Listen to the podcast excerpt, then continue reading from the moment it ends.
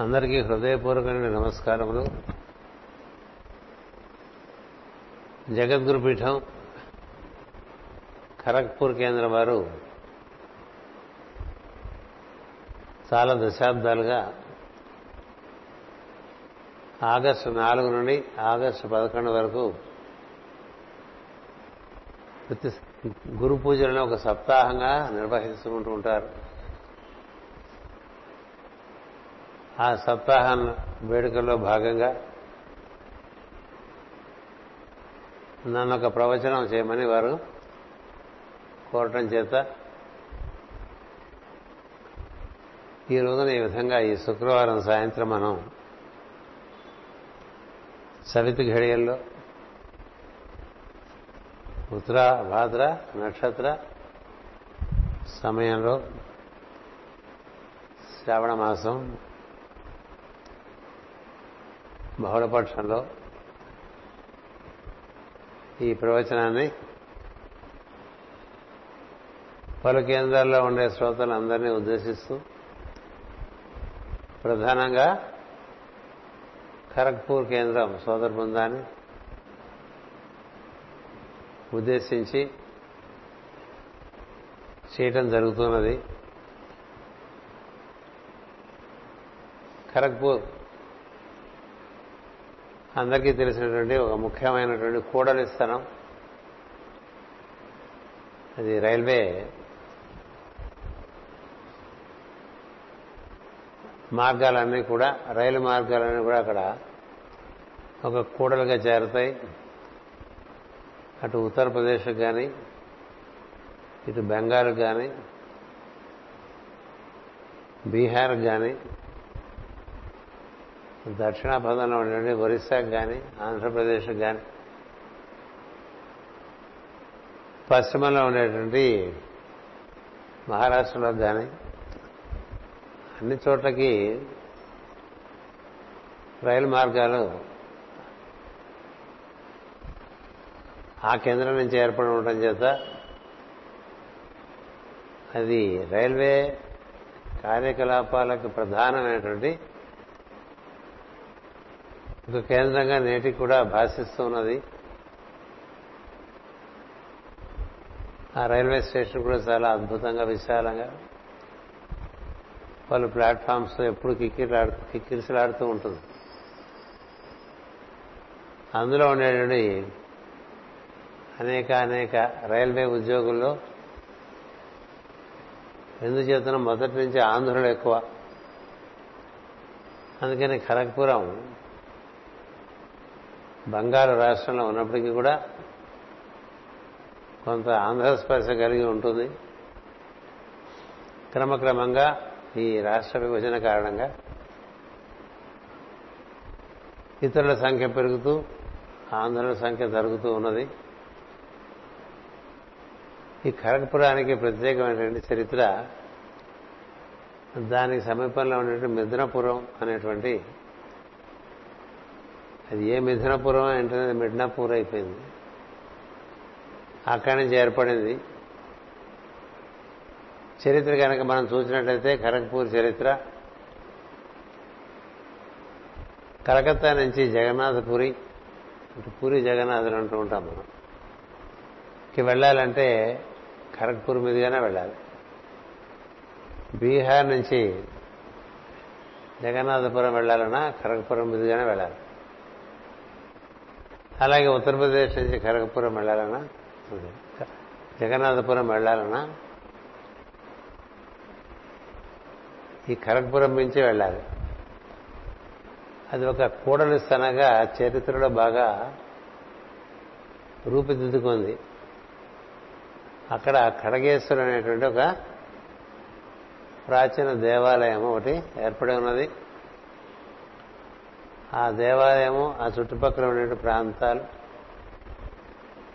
అక్కడ పండేటువంటి పర పంటల ఆధారంగా క్రమంగా అక్కడ ఒక గ్రామం ఏర్పడింది. అది రైల్వే కార్యకలాపాలు మొదలైనప్పటి నుంచి కూడా ఒక ప్రధానమైనటువంటి కేంద్రంగా మన దేశంలో తనదైన ఒక చోటు ఏర్పాటు చేసుకుంది. ఈ ప్రాంతానికి మరొక ముఖ్యమైనటువంటి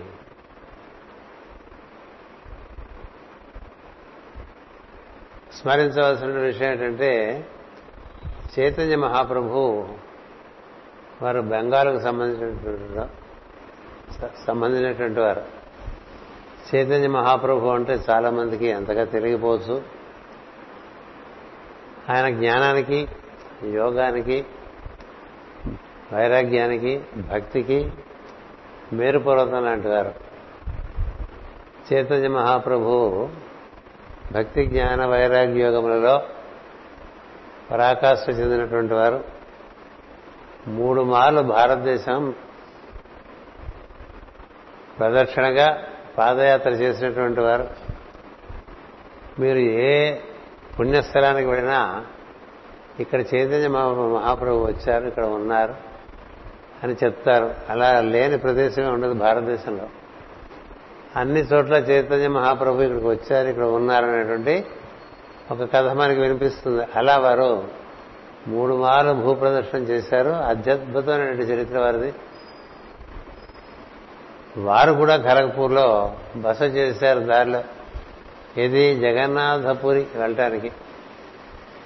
అందుకని ఆ రోడ్డు మార్గానికి కూడా జగన్నాథపురి రోడ్ అని పేరు. అది మనకి ఇవాటికి మ్యాప్లో అలాగే ఉంటుంది. చైతన్య మహాప్రభు గురించి తప్పక భక్తజనులైనటువంటి వారు ఎవరైనా వారి జీవిత చరిత్ర చదువుకుంటే అత్యుత్తమైనటువంటి ప్రచోదనం మనకు కలుగుతుంది. ఎందుకంటే ఎన్ని ఘటనలు ఉన్నాయో జీవితంలో ఆదిశంకరులకు ఎన్ని సంఘటనలు ఉన్నాయో చైతన్య మహాప్రభు కూడా అంత ప్రభావం ఉన్నది. ఆయన మహాజ్ఞాని మహావిరాగి మహాయోగి. చిట్ట చివరికి మహాభక్తులై చిరుతలు పట్టుకుని రోడ్డు మీదకి వచ్చేసి కలిసంతారక మంత్రమైనటువంటి హరే రామ హరే రామ రామ రామ హరే హరే. హరే కృష్ణ హరే కృష్ణ కృష్ణ కృష్ణ హరే హరే అని అందుకని కలిలో నామస్మరణ కన్నా మించిందే లేదు మిగతావన్నీ ఎవరెవరు ఓపిక వాళ్ళు చేసుకోండి ఇది ఒక్కటి చాలు. కలవును నాశ్చేవ నాశ్చేవ గతిరంజధ హరే నామ హరే నామ హరే నామ ఏవ కేవలం అని చెప్పి అట్లా ఒక భజన సాంప్రదాయాన్ని మొత్తం దేశం అంతా ఏర్పాటు చేసినటువంటి వారు. వారి కారణంగానే కృష్ణ చైతన్యం అనేటువంటిది ప్రపంచం అంతా పాకింది. కృష్ణ కాన్షియస్నెస్ అని. ఇప్పుడు ప్రపంచం అంతా పాకినటువంటి దానికి మూలము చైతన్య మహాప్రభు. ఆ వారు ఈ ఖరగ్పూర్లో ఒకరోజు బస చేశారట వచ్చాము. ఇది పూరి జగన్నాథుని చూడటానికి బయలుదేరినప్పుడు అక్కడ బస చేశారని అది కూడా అక్కడ చెప్పుకుంటూ ఉంటారు. అటుపైన క్రమంగా అక్కడ ఐఐటి ఖరగ్పూర్ అని కొన్ని పరిశ్రమలు ఇది టాటా వారు పెట్టిన పరిశ్రమల దగ్గరలో రావడంతో ఒక రకంగా నగరం వృద్ధి చెంది ఖరగ్పూర్కి మనకి ఇక్కడ మనకి సింహాచలంలో కూడా చైతన్య మహాప్రభు ఆ విధంగా ఉండి స్వామిని కొలుసుకున్నారనేటువంటి ప్రదేశం మా చిన్నతనంలో చూపిస్తూ ఉండేవారు. ఇప్పుడు కూడా శ్రద్ధ గల వాళ్ళకి ఆ ప్రదేశాన్ని చూసే అవకాశం ఉన్నది. అలాంటి ఖరగ్పూర్లో మన తెలుగువారంతా కలిసి ఒక బృందంగా ఏర్పడి మాస్టర్ యోగాన్ని నిర్వర్తించుకోవడానికి ప్రధాన కారణం ఆ రోజులు అంటే డెబ్బైలో పంతొమ్మిది వందల డెబ్బై ఎనభైల వరకు అక్కడ మాస్టర్ ఈకే గారి అనుయాయి అయినటువంటి కామేశ్వరరావు గారు అనేటువంటి వారు అక్కడ ఉద్యోగం చేస్తూ ఉండేవారు. వారు ఇక్కడి నుంచి ట్రాన్స్ఫర్ అయి ఖరగ్పూర్ వెళ్తే అక్కడ మాస్టర్ గారి బోధనలు అక్కడ తెలుపుతూ మాస్టర్ గారి ప్రార్థనలు అక్కడ అందరికీ అందిస్తూ ఒక చిన్న కేంద్రాన్ని ఏర్పాటు చేశారు. ఆ కేంద్రాన్ని ప్రస్తుతం అప్పటి నుంచి దాన్ని పరిరక్షిస్తున్నటువంటి వారు జిఎస్ఎన్ మూర్తి గారని వారి కుటుంబము మరియు కొంతమంది సహచరుడు వారు కూడా రైల్వే ఉద్యోగులే. అందరూ కలిసి బాగా నిర్వర్తించుకుంటూ ఉన్నారు. ఆ కేంద్రానికి మన విశాఖపట్నం నుంచి తరచూ వెళ్ళేటువంటి వారిలో ప్రధానమైనటువంటి వారు మన సోదరులు ఎన్ఎస్ఎస్ రామ్. అతను అక్కడికి వెళ్ళి వారికి ప్రవచనాలు ఇచ్చి వస్తూ ఉంటాడు. ఈ సందర్భంలో ఈ సప్తాహంలో. నేను ఒక రెండు మార్లు వెళ్ళడం మాత్రమే జరిగింది. మూడో మారు ఈ విధంగా ఈ ప్రవచనం రూపంలో వారితో ఒక సంబంధం ఏర్పరచుకుని ఈ ప్రయత్నాన్ని కొనసాగిస్తున్నాను. ఖరగ్పూర్ కేంద్రం అంటే వారు చాలా ఆప్యాయత కూడినటువంటి వారు. ఎవరైనా కాశీ వెళ్తున్నా కలకత్తా వెళ్తున్నా వారు తెలిస్తే వారు ఖరగ్పూర్ రైల్వే స్టేషన్కి వచ్చి కావలసినంత ఆహారం సమృద్ధిగా అందిస్తారు. అటు ఉత్తరాది నుంచి ఈశాన్యం నుంచి ఇటు వస్తున్నా దర్శనానికి దర్శనం నుంచి ఉత్తరంగా వెళ్తున్నా వారు వారి యొక్క అతిథి సత్కారాన్ని చాలా అద్భుతంగా నిర్వర్తిస్తారు. అది మనం అటు పక్కకు వెళ్ళిన వాళ్ళందరికీ అది విదితమే. అలాగే ఖరగ్పూర్ వెళ్ళినప్పుడు కూడా వారి యొక్క ఆప్యాయత ప్రేమ చాలా మనకి అరుదుగా గోచరిస్తూ ఉంటాయి మిగతా చోట్ల. ఎంత నిర్మలంగా ఉంటుందంటే చాలా ఆశ్చర్యం వేస్తుంది. అలాగే వారు కూడా అందరూ ఖరగ్పూర్ కేంద్రానికి వెళ్ళకపోయినా వారు అన్ని కేంద్రాలకి కార్యక్రమాలకు వస్తుంటారు అన్ని కేంద్రాలకి నేను వారిని బెంగళూరులో చూశాను మైసూర్లో చూశాను విజయవాడలో చూశాను. విశాఖపట్నంలో ఎలాగో చూస్తాం వారందరి బృందం అంతా వస్తారు. వారందరూ అన్ని చోట్లకి గురు పూజకి రావడానికి మాస్టర్ గారు వారికి ఏర్పరిచిన సౌకర్యం ఏంటంటే వారందరూ రైల్వే ఉద్యోగులు వాళ్ళకి రైల్వే టిక్కెట్లు ఉచితం. తర్వాత ఈ బెర్తులు ఏర్పాట్లు వాళ్ళకి పెద్ద సమస్య కాదు. అందుచేత వారి ఉద్యోగంలో సెలవును బట్టి మరి అన్ని కేంద్రాల్లోనూ పాల్గొంటూ మేము అక్కడ ఉన్నాం అనేటువంటిది మాటి మాటికి మాటి మాటికి గుర్తు చేస్తూ ఉంటారు. అక్కడ ఉండేది గట్టిగా మన సభ్యులు ఒక యాభై మంది ఉంటారు. అందులో ఈ మధ్య కొత్తగా వారందరూ రెండవ తరం వారు యువకులు. అంటే నా దృష్టిలో యువకులు అంటే మా అబ్బాయి వయసు వాళ్ళని అర్థం. వాళ్ళు మధ్య వయసులో అనొచ్చు కదా? అందుచేత వాళ్ళందరూ చక్కగా ఒక కాలనీ ఏర్పాటు చేసుకుని ఒక పన్నెండేళ్ళు ఒక ఆరు ఇటు ఒక ఆరు అటు అట్లా కట్టుకుని అక్కడ కార్యక్రమాలు ఏర్పాటు చేసుకుంటూ వృద్ధి చెందుతున్నారు. వారి సంతానం కూడా చక్కగా మాస్టర్ గారి యొక్క సాన్నిధ్యంలో వృద్ధి చెందుతోంది. మన సంస్కారంలోని చక్కగా వాళ్ళు నిర్వర్తించుకుంటూ ఉన్నారు. ఇక్కడ పౌరోహిత విద్య చేసినటువంటి ఒక సోదరుడు కూడా అక్కడ ఖరగ్పూర్లో పౌరోహిత్యాన్ని నిర్వర్తిస్తూ మన వారందరికీ కావాల్సినటువంటి సంస్కారాలను అందిస్తూ ఉంటాడు. అప్పుడప్పుడు మన కార్యక్రమాలకు కూడా వస్తూ ఉంటాడు. ప్రస్తుతం మన గురు పూజల్లో ఉపనయనాది కార్యక్రమాలు అతనే వచ్చి చేస్తూ ఉంటాడు. ఇవన్నీ ఎందుకు చెప్తున్నానంటే ఎదురుగుండా ఉండే మీకు ఇతర ప్రాంతాల్లో ఉండే మన ఇతర సోదర బృందం వారికి చాలా మందికి కరగపూర్ నిర్వర్తించేటువంటి సేవా కార్యక్రమములు తెలియవు. వారి వాత్సల్యం తెలియదు. వారి యొక్క అతిథి సత్కారంలో ఉండేటువంటి విశేషం తెలియదు. వారికి ఉన్నటువంటి ఆత్మబంధం జగద్గురు పీఠంతో ఆ బృందాలతో ఉన్నది అంతగా తెలియదు. ఎందుకంటే వారంతా నిర్లిప్తంగా ఉంటారు. వారి కార్యక్రమాలు చాలా బాగా చక్కగా ఇటుపక్క కాలనీలో రైల్వే కాలనీలో ఇటుపక్క ఇళ్ళు అటుపక్క ఇళ్ళు మధ్యలో ఉండే ఇరవై అడుగుల సందులో చక్కగా పైన షామ్యాన వేసుకుని ఆ రోడ్లో కండక్ట్ చేసేసుకుంటారు కార్యక్రమాలని అక్కడే ముందు పక్క భోజన సభ సభ ఉంటుంది వేదిక ఉంటుంది వెనక పక్క భోజనాలు ఉంటాయి. ఎంతో చక్కగా నిర్వర్తిస్తుంటారు వారు. వారి యొక్క ప్రత్యేకత చాలా కాలం మనకి ఇవాళ వరకు కూడా విశాఖపట్నంలో జరిగే గురు పూజలకి ఎప్పుడు కూడా పువ్వులు కరగపూ నుంచి బంతి పువ్వులు వచ్చాయి. కరగపూ నుంచి బంతి పూలు తీసుకొస్తే ఆ బంతి పూలు దాదాపు మూడు రాత్రుల పాటు మూడో రోజు కార్యక్రమాన్ని తప్ప పదో తారీఖు వేసిన బంతిపూల దండలు పన్నెండు వరకు అవే చక్కగా విచ్చుకుని ఉంటుండేవి అంత అంత చక్కల పూలు తెచ్చేవారు. అనేక అనేకమైన కూరగాయలు తీసుకొచ్చేవారు. ప్రత్యేకించి పుష్కలంగా బంగాళదుంప ఇతర దుంపలు పట్టుకొచ్చేవారు. వారు వచ్చారట అంటే ముందు మనకి వంట సామాగ్రిలో సగం సామాగ్రి వారి దగ్గర నుంచి వచ్చేసేది కూరగాయల రూపంలో. అంతేకాదు వారి బృందం కూడా ఒక ఇరవై ముప్పై మంది వచ్చేస్తారు.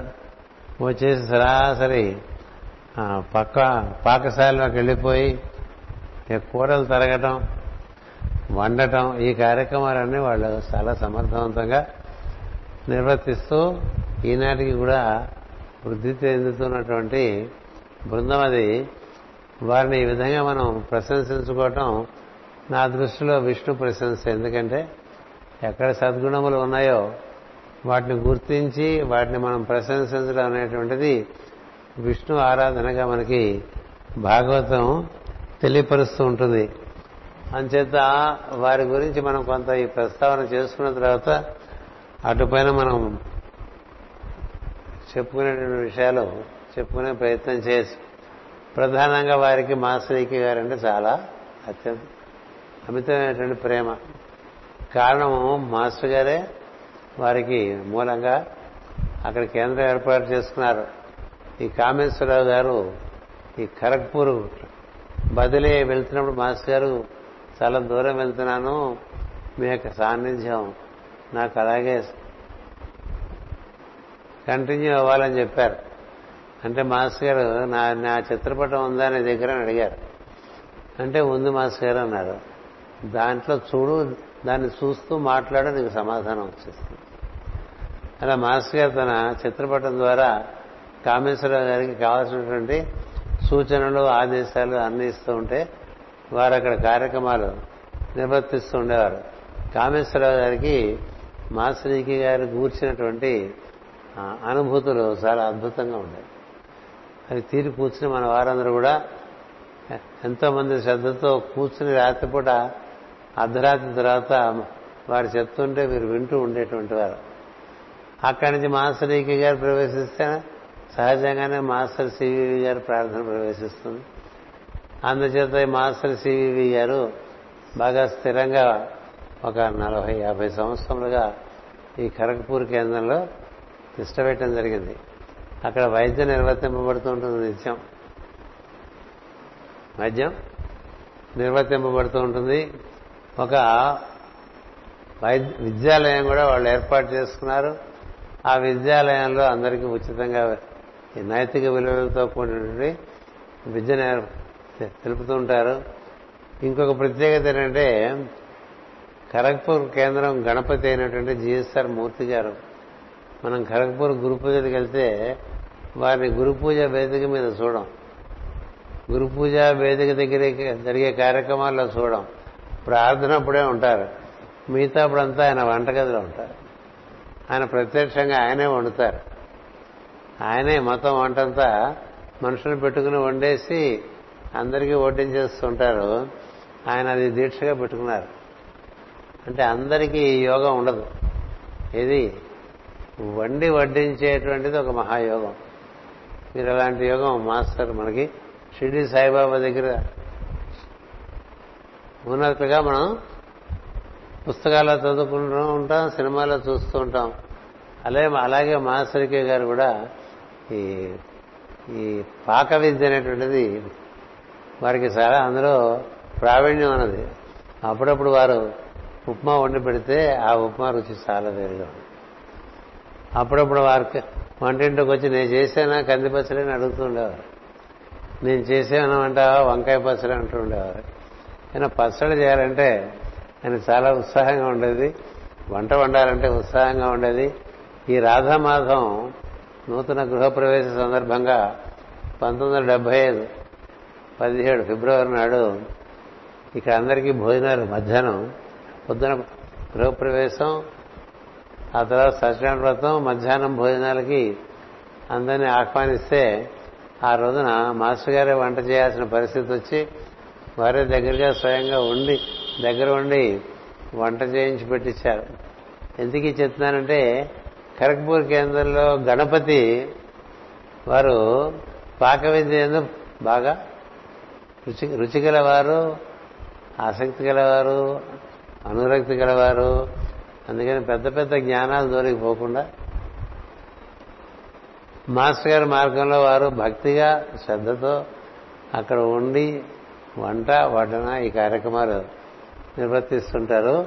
ఇది ఒక విశేషం కర్పూర్ వర్క్ అది అన్ని చోట్ల మనం చూడం. ఎందుకంటే ఎక్కడైనా గణపతి అంటే పై పైన అన్ని విషయాలు సూపర్విజన్ అనే పేరు పెట్టుకుని ఏ పని చేయకుండా అలా అలా తిరుగుతూ ఉంటారు కదా ఒకటి. రెండోది ఏదో వాక్చాతుర్యం ఉండి కొన్ని నాలుగు ముక్కలు వస్తే నాలాగా ప్రవచనాలు చెప్పేస్తూ ఉంటారు.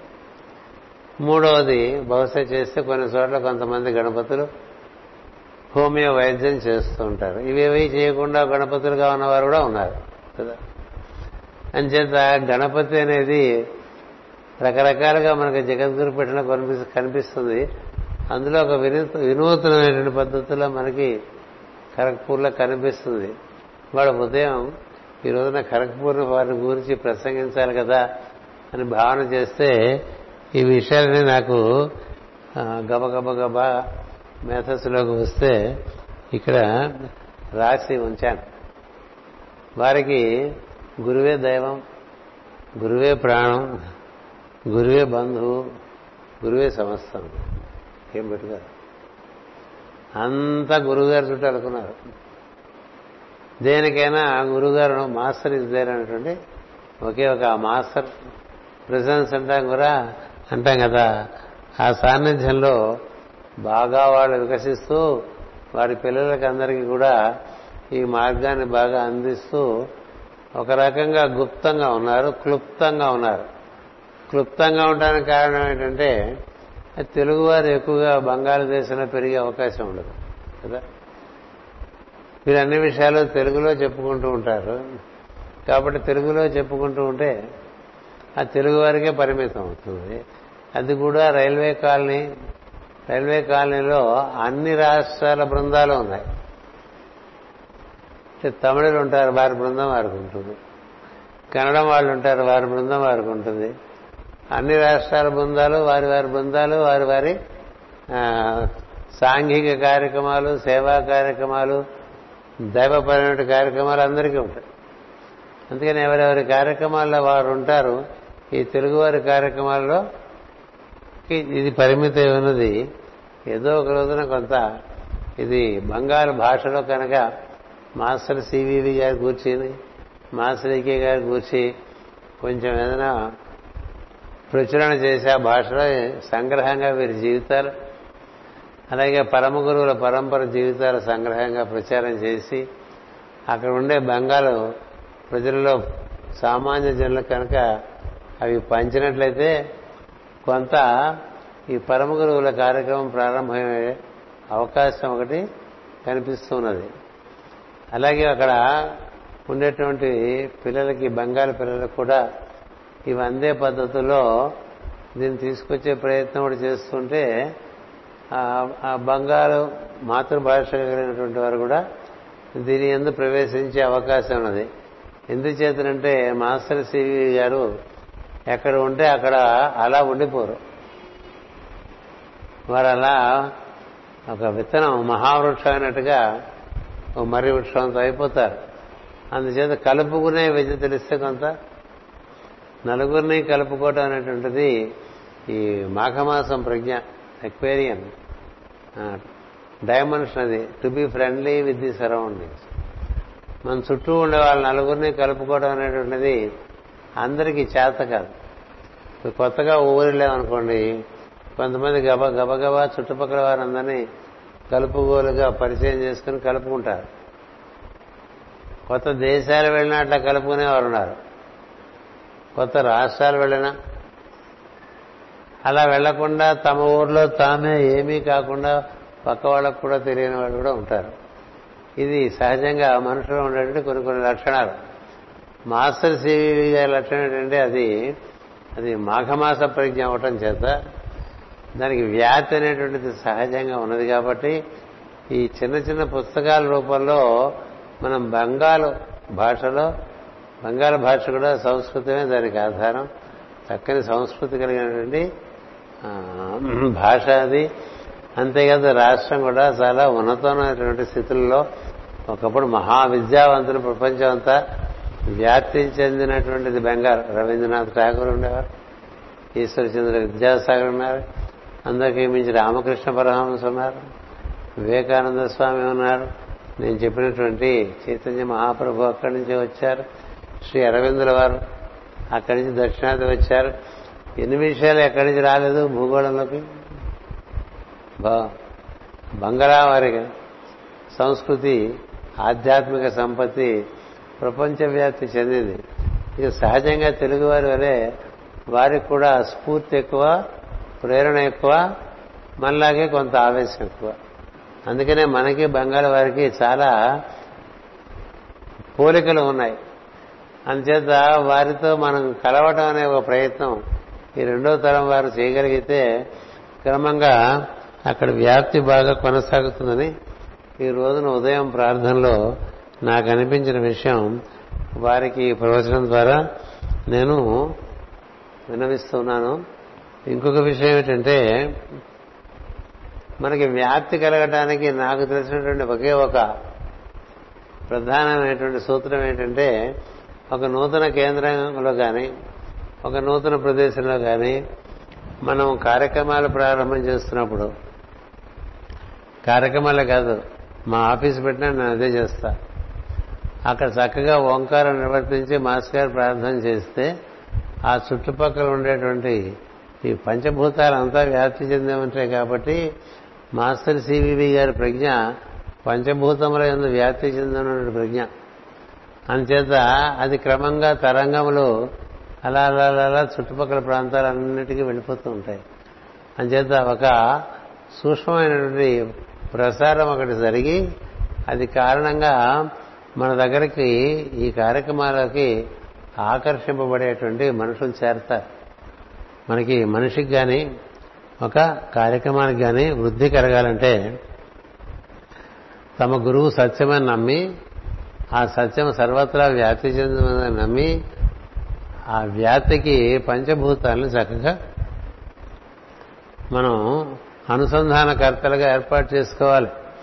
ఎందుచేతనంటే అక్కడ ఉండేటువంటి జీవనది అక్కడ ఉండేటువంటి నీరు అక్కడ ఉండేటువంటి గాలి అక్కడ ఉండేటువంటి ఆకాశము. అందులోకి ఈ తరంగములు ఈ శబ్ద తరంగములు సివివి అయిన శబ్ద తరంగములు ప్రవేశిస్తే అక్కడి నుంచి క్రమంగా మనం చేసేటువంటి ఓంకారం ఒక పిలుపులాగా ఏ ఏ జీవులని స్పృశించాలో ఆయా జీవుల్ని స్పృశిస్తుంది. మాస్టర్ సివివి గారికి ఎవరి ఎందు ఎవరిని ఉద్ధరించాలనే సంకల్పం కలిగి ఉంటే వారందరూ అక్కడికి ఆకర్షింపబడతారు అలాగే ఒక కార్యాలయం పెట్టామనుకోండి అక్కడ కూడా సద్గురువు గణపతి పూజ మనం నిత్యం చేస్తూ ఉంటే ఆ కార్యక్రమానికి ఆ కార్యాలయానికి రావాల్సిన వారు అనుగుణమైనటువంటి వారు సమస్యలు ఇవ్వనటువంటి వాళ్ళు అలాంటి వాళ్ళందరినీ కూడా ఈ సూక్ష్మ లోకాల్లో వాళ్ళందరికీ ఆవాహనం జరుగుతుంది. జరిగితే తదు అనుగుణమైనటువంటి క్లయింట్స్ కస్టమర్స్ వస్తూ ఉంటారు. ఇలాంటివన్నీ కూడా నేను ప్రత్యేకంగా అనుభవించినటువంటి వాడిని అంచేత ఈ ప్రార్థనలు బాగా లోతుగా చేసుకుంటూ ప్రార్థనలు బాగా చేస్తారు వారు పూజలు బాగా చేస్తారు. తర్వాత ఈ పూర్ణిమ ధ్యానములు ధనిష్ట ధ్యానములు బాగా చేస్తారు. హోమం చేస్తారు. ఈ దైవీపరమైన కార్యక్రమాలు లోతుగా చేసుకుంటూ ఈ దృష్టి కూడా ఉంటే బాగుంటుంది. ఎందుచేతంటే యోగం అంటే it is meeting of verticals and horizontals అంటే వ్యాప్తి ఊర్ధముఖంగానే ఉండాలి అలాగే పరివ్యాప్తిగా పరిసరాల్లో కూడా ఉండాలి. అందుకనే మనకి ఉదాహరణగా మర్రెటి చెట్టు చెప్తారు. మర్రి చెట్టు ఎంత పెరిగితే అంత వ్యాప్తి చెంది ఎంతో మందికి నీడనిస్తుంది. మర్రి చెట్టు ఎంత పెరిగితే అన్ని బూడలు దింపి అన్ని మర్రి చెట్లు అయిపోయి ఎంతో మందికి నీడనిస్తుంది. మనుషులకు నీడనివ్వటమే కాదు పక్షులకు నీడ ఇస్తుంది పక్షులకు నీడనివ్వటమే కాదు సిద్ధులు ఆ ఆ మర్రి వృక్షపు ఛాయలలో ఆ ఊడలలో ఆ కొమ్మలలో నివసిస్తూ ఉంటారు. మర్రి చెట్టుకు కానీ రావి చెట్టు కానీ ఇటువంటి ఒక ప్రత్యేకమైనటువంటి ఒక పరిస్థితి ఉన్నది. మర్రి రావి దివ్యమైనటువంటి వృక్షములు. అతడు తప్పక ఆ సూక్ష్మ శరీరంలో ఉండేటువంటి సూక్ష్మ శరీరాలు ఉండి సంచారం చేస్తున్నటువంటి మహాత్ములు అక్కడ విశ్రాంతి తీసుకుంటారు. వాళ్ళు ఏ ఇంట్లోకి వెళ్దామా? ఎక్కడ పడుకుందామా అని చూడరు. ఎందుకంటే పర మహాత్ములకు ఎప్పుడు కూడా ఆకాశమే ఛాయ. తప్పు. అందుకని ఇళ్ళలో పడుకోరు. ఆకాశం కింద పడుకుందామని చూస్తారు. వాళ్ళకి చెట్లు ఇచ్చినంత ఆశ్రయము ఏ గృహములు ఇవ్వవు. అంచేత తమ తమ కర్తవ్యంలో భాగంగా సిద్ధులందరూ సంచారం చేస్తుంటారు వారందరూ ఆ చెట్ల మీదే ఉంటారు. ఇలాంటి తెలియాలంటే గ్రంథాలు చదువుకోవాలి. గురు చరిత్ర శ్రీపాద శ్రీవల్లభుని చరిత్ర చదువుకున్నా తెలుస్తుంది. లేదా జ్వాలాపూర్ మహర్షి రచించినటువంటి గ్రంథాల్లో ఉంటుంది. వారు చెప్తారు ఎక్కడ మర్రి చెట్ల సమూహం ఉంటే అక్కడ మేము బస చేస్తాం. ఎక్కడ రావి చెట్ల సమూహం ఉంటే అక్కడ మేము బస చేస్తాం. ఇప్పుడు మా సొంత గ్రామం పేరు మర్రిపూడి. అంటే ఒకప్పుడు అక్కడ చాలా మర్రి చెట్లు ఉండేవి. సో పొలాల కోసం కొన్ని కొన్ని చెట్లు తీసేశారు. ఇప్పటికీ మర్రి చెట్లు ఉంటాయి. అంటే అర్థం ఏంటి? అది ఒకప్పుడు చాలా పుణ్యమైనటువంటి ప్రదేశం అందుకనే మీరు తీర్థయాత్రకు వెళ్ళినప్పుడు కూడా శ్రీశైలము అలా వెళ్ళామనుకోండి తిరుపతి ఇలా వెళ్ళామనుకోండి. లేకపోతే ఇట్లా అడవుల్లోకి వెళ్ళామనుకోండి పాడేరు వైపు కానీ సీలేరు వైపు కానీ అక్కడ బాగా ఉన్నటువంటి ఒక చోట మర్రి చెట్లు బాగా ఎక్కువగా ఉంటాయి. అక్కడ విశ్రాంతి తీసుకోవాలి మనం. అలాగే మనం తిరుపతి వెళ్తే హనుమంతుడిని దాటిన తర్వాత కొండ ఎక్కి నడిచి వెళ్తున్నప్పుడు తపోవనం అని వస్తుంది. అక్కడ మాత్రమే విపరీతంగా మర్రి చెట్లు ఉంటాయి. దానికి తపోవనం అని పేరు ఎందుకు పెట్టారంటే అక్కడ తపస్సు చేసుకుంటూ సూక్ష్మ శరీరాలతో ఉన్నటువంటి వాళ్ళు ఆ ఏడు కొండలలో ఆ నాలుగవ కొండ మీద చాలా ఎక్కువగా ఉంటారు. చేత అందరూ దేవదర్శనానికి గుళ్ళో అట్లా ఎగబడి వెళ్ళక్కర్లే. ఎందుకంటే ఆ స్మరణ ఉన్న చోట స్వామి ఆయనే వచ్చి ఆశీర్వచనం ఇస్తాడు సాన్నిధ్యం ఇస్తాడు అనుగ్రహం ఇస్తాడు ఆనందింపచేస్తూ ఉంటాడు. అందుచేత మనం చేసే ప్రార్థనకి ఇలాంటి ఒక విశిష్టత ఉన్నదని తెలిసి ప్రార్థన చేయాలి. ఇది దైవ ప్రార్థన గురు ప్రార్థన ఆ విధంగా చేసుకుంటే ఖరగ్పూరికి చక్కని వ్యాపకత్వం. ఒక రకమైనటువంటి వికాసము కార్యక్రమం యొక్క పెరుగుదల ఇలాంటివన్నీ కూడా బాగా జరుగుతాయి. అక్కడ అతి ప్రాచీనమైనటువంటి దేవాలయం శివాలయం ఉన్నది. ఆ శివాలయం దగ్గర ఏదో అన్నదానం కార్యక్రమాలు చేసుకోవచ్చు. ఏదైనా ఒక కేంద్రం మనం చక్కగా భగవత్ సంకల్పంగా మనకి ఇక్కడ మనం మనం ఎందుకు చేరామో మనకు తెలియదు మనం ఎందుకు ఇక్కడ ప్రార్థనలు చేస్తున్నామో మనకు తెలియదు ఒకటి గుర్తుపెట్టుకోండి దైవారాధన కానీ గురువారాధన కానీ కేవలం మన కోసం కాదు. అది దైవం యొక్క సంకల్పం చేత గురువు యొక్క సంకల్పం చేత మనం అక్కడ ఆ విధంగా ఉండటం జరుగుతుంది. మనం ఒక రాష్ట్రంలో పుట్టినా ఒక గ్రామంలో పుట్టినా ఒక కుటుంబంలో పుట్టినా ఒక స్త్రీ దేహంలో కానీ పురుష దేహంలో కానీ పుట్టినా దానికి ఒక ఉద్దేశం ఒకటి పరమ ఉద్దేశం ఒకటి ఉంటుంది. ఆ ఉద్దేశాన్ని నిర్వర్తించే ప్రయత్నం చేస్తూ ఉండాలి. ఎందుకు ఇక్కడే పుట్టావు నువ్వు ఇంకొకటి ఎందుకు పుట్టలేదు? నువ్వు పురుషుడిగా ఎందుకు పుట్టావు? స్త్రీగా ఎందుకు పుట్టలేదు? నువ్వు స్త్రీగా ఎందుకు పుట్టావు? పురుషుడిగా ఎందుకు పుట్టలేదు? నీకు ఈ రకమైనటువంటి విద్యలోకి వృత్తిలోకి ఏ విధంగా నీవు చొరబట్టడం జరిగింది. ఇవన్నీ కొంచెం మనం చక్కగా విమర్శ చేసుకుని ఆత్మ విమర్శ చేసుకుని చూసుకుంటే అందులో మనకు ఉద్దేశింపబడిన విషయాలు మనకు తెలుస్తూ ఉంటాయి. ఇప్పుడు ఉదాహరణకు చెప్తున్నాను నేను అలాంటి కార్యక్రమాలు చేస్తూ ఉంటాను అన్ని చోట్ల. ఇప్పుడు మన సోదరుడు చిన్నవర్మ ఉన్నారు. చిన్నవర్మ అంటాం పెద్దవర్మ ఉండటం చేత. ఇప్పుడు ఈయనే పెద్దవర్మ. అని చేత. ఈ వర్మ గారు చిన్నటెక్కలు అనేటువంటి గ్రామంలో ఉంటారు విజయనగరం ఎదురు కూడా కనిపిస్తున్నాడు కాబట్టి ఆయన ఉదాహరణగా చెప్తూ ఉంటారు. ఆ ఊర్లో కార్యక్రమాలు చేయడం అనేటువంటిది అతను వారి అన్నదమ్ములకు స్ఫూర్తి ఉన్నది. ఆ స్ఫూర్తిని పెంపొందించడానికి అక్కడ కార్యక్రమాలు మొదలుపెట్టాం. ఇక్కడ దేవాలయం మన దేవాలయాన్ని చక్కగా ఉద్ధరించుకోవటం ఇంకో దేవాలయం ఏర్పాటు చేయటం. అక్కడే చక్కగా మనం కొన్ని కార్యక్రమాలు చేయటం గోశాలలు ఏర్పాటు చేసుకోవటం గురు పూజలు ఏర్పాటు చేసుకోవటం ఇలాంటి కార్యక్రమాలను ఏర్పాటు చేస్తుంటే ఆ ఊరికి మనకు ఉండే రుణం తీరు అలాగే ప్రతివారు వారి ఊర్లో ఏదో ఒకటి చేయాలి. ఎందుకంటే ఆ ఊర్లో ఆ ఊరికి సంబంధించిన వాడు అంటే ఆ ఊరితో నీకేదో రుణం ఉన్నది. అలాగే ఆ రాష్ట్రానికితో రుణం ఉన్నది. ఏ కుటుంబంలో పుట్టావో ఆ కుటుంబంతో రుణం ఉన్నది. రుణం. అలాగే ఆ దేశానికి రుణం ఉన్నది. ముందు రుణగ్రస్తులైనటువంటి వారు ఎక్కువ పురోగతి చెందే అవకాశం లేదు. రుణములు తీసుకుంటూ పురోగతి చెందాలి. అందుకనే జ్వాలకులు గారు మంచి మాట చెప్తారు. వారి రచన వారి రచనలలో ఆబ్లిగేటరీ కర్మ అనేటువంటిది ఒకటి ప్రతి జీవుడికి ఉంటుంది. దాన్ని నిర్వర్తించుకుంటూ ప్రార్థనలు ఆరాధనలు యోగ సాధనలు చేయాలి తప్ప వాటిని విస్మరించి యోగ సాధన చేస్తే యోగ సాధన సాగదు అందుచేతనే నాకెవరు పరిచయమైనా కొత్తగా వారి సొంత ఊరు ఎక్కడుంది ఆ ఊరికి వారు ఏం చేస్తున్నారు ఇలాంటి ప్రశ్నలు వేసి చాలా చోట్ల చాలా కేంద్రాల్లో వారి వారి స్వగ్రామంలో వారు విద్య వైద్యము దైవారాధనము ఉన్న దేవాలయముల యొక్క పునరుద్ధారణము ఇలాంటి కార్యక్రమాలు నిర్వర్తింపజేస్తూ ఉంటాం. మీ అందరికీ తెలుసు బెంగళూరులో ఒక సోదరులు ఉన్నారు ప్రభాకర్ అని. ఆ ప్రభాకర్ అనేటువంటి వారు హిందూపూర్ దగ్గర ఒక గ్రామంలో వారి వారి స్వగ్రామం అది. అక్కడ హనుమంతుడి దేవాలయం పునరుద్ధారణ చేశారు.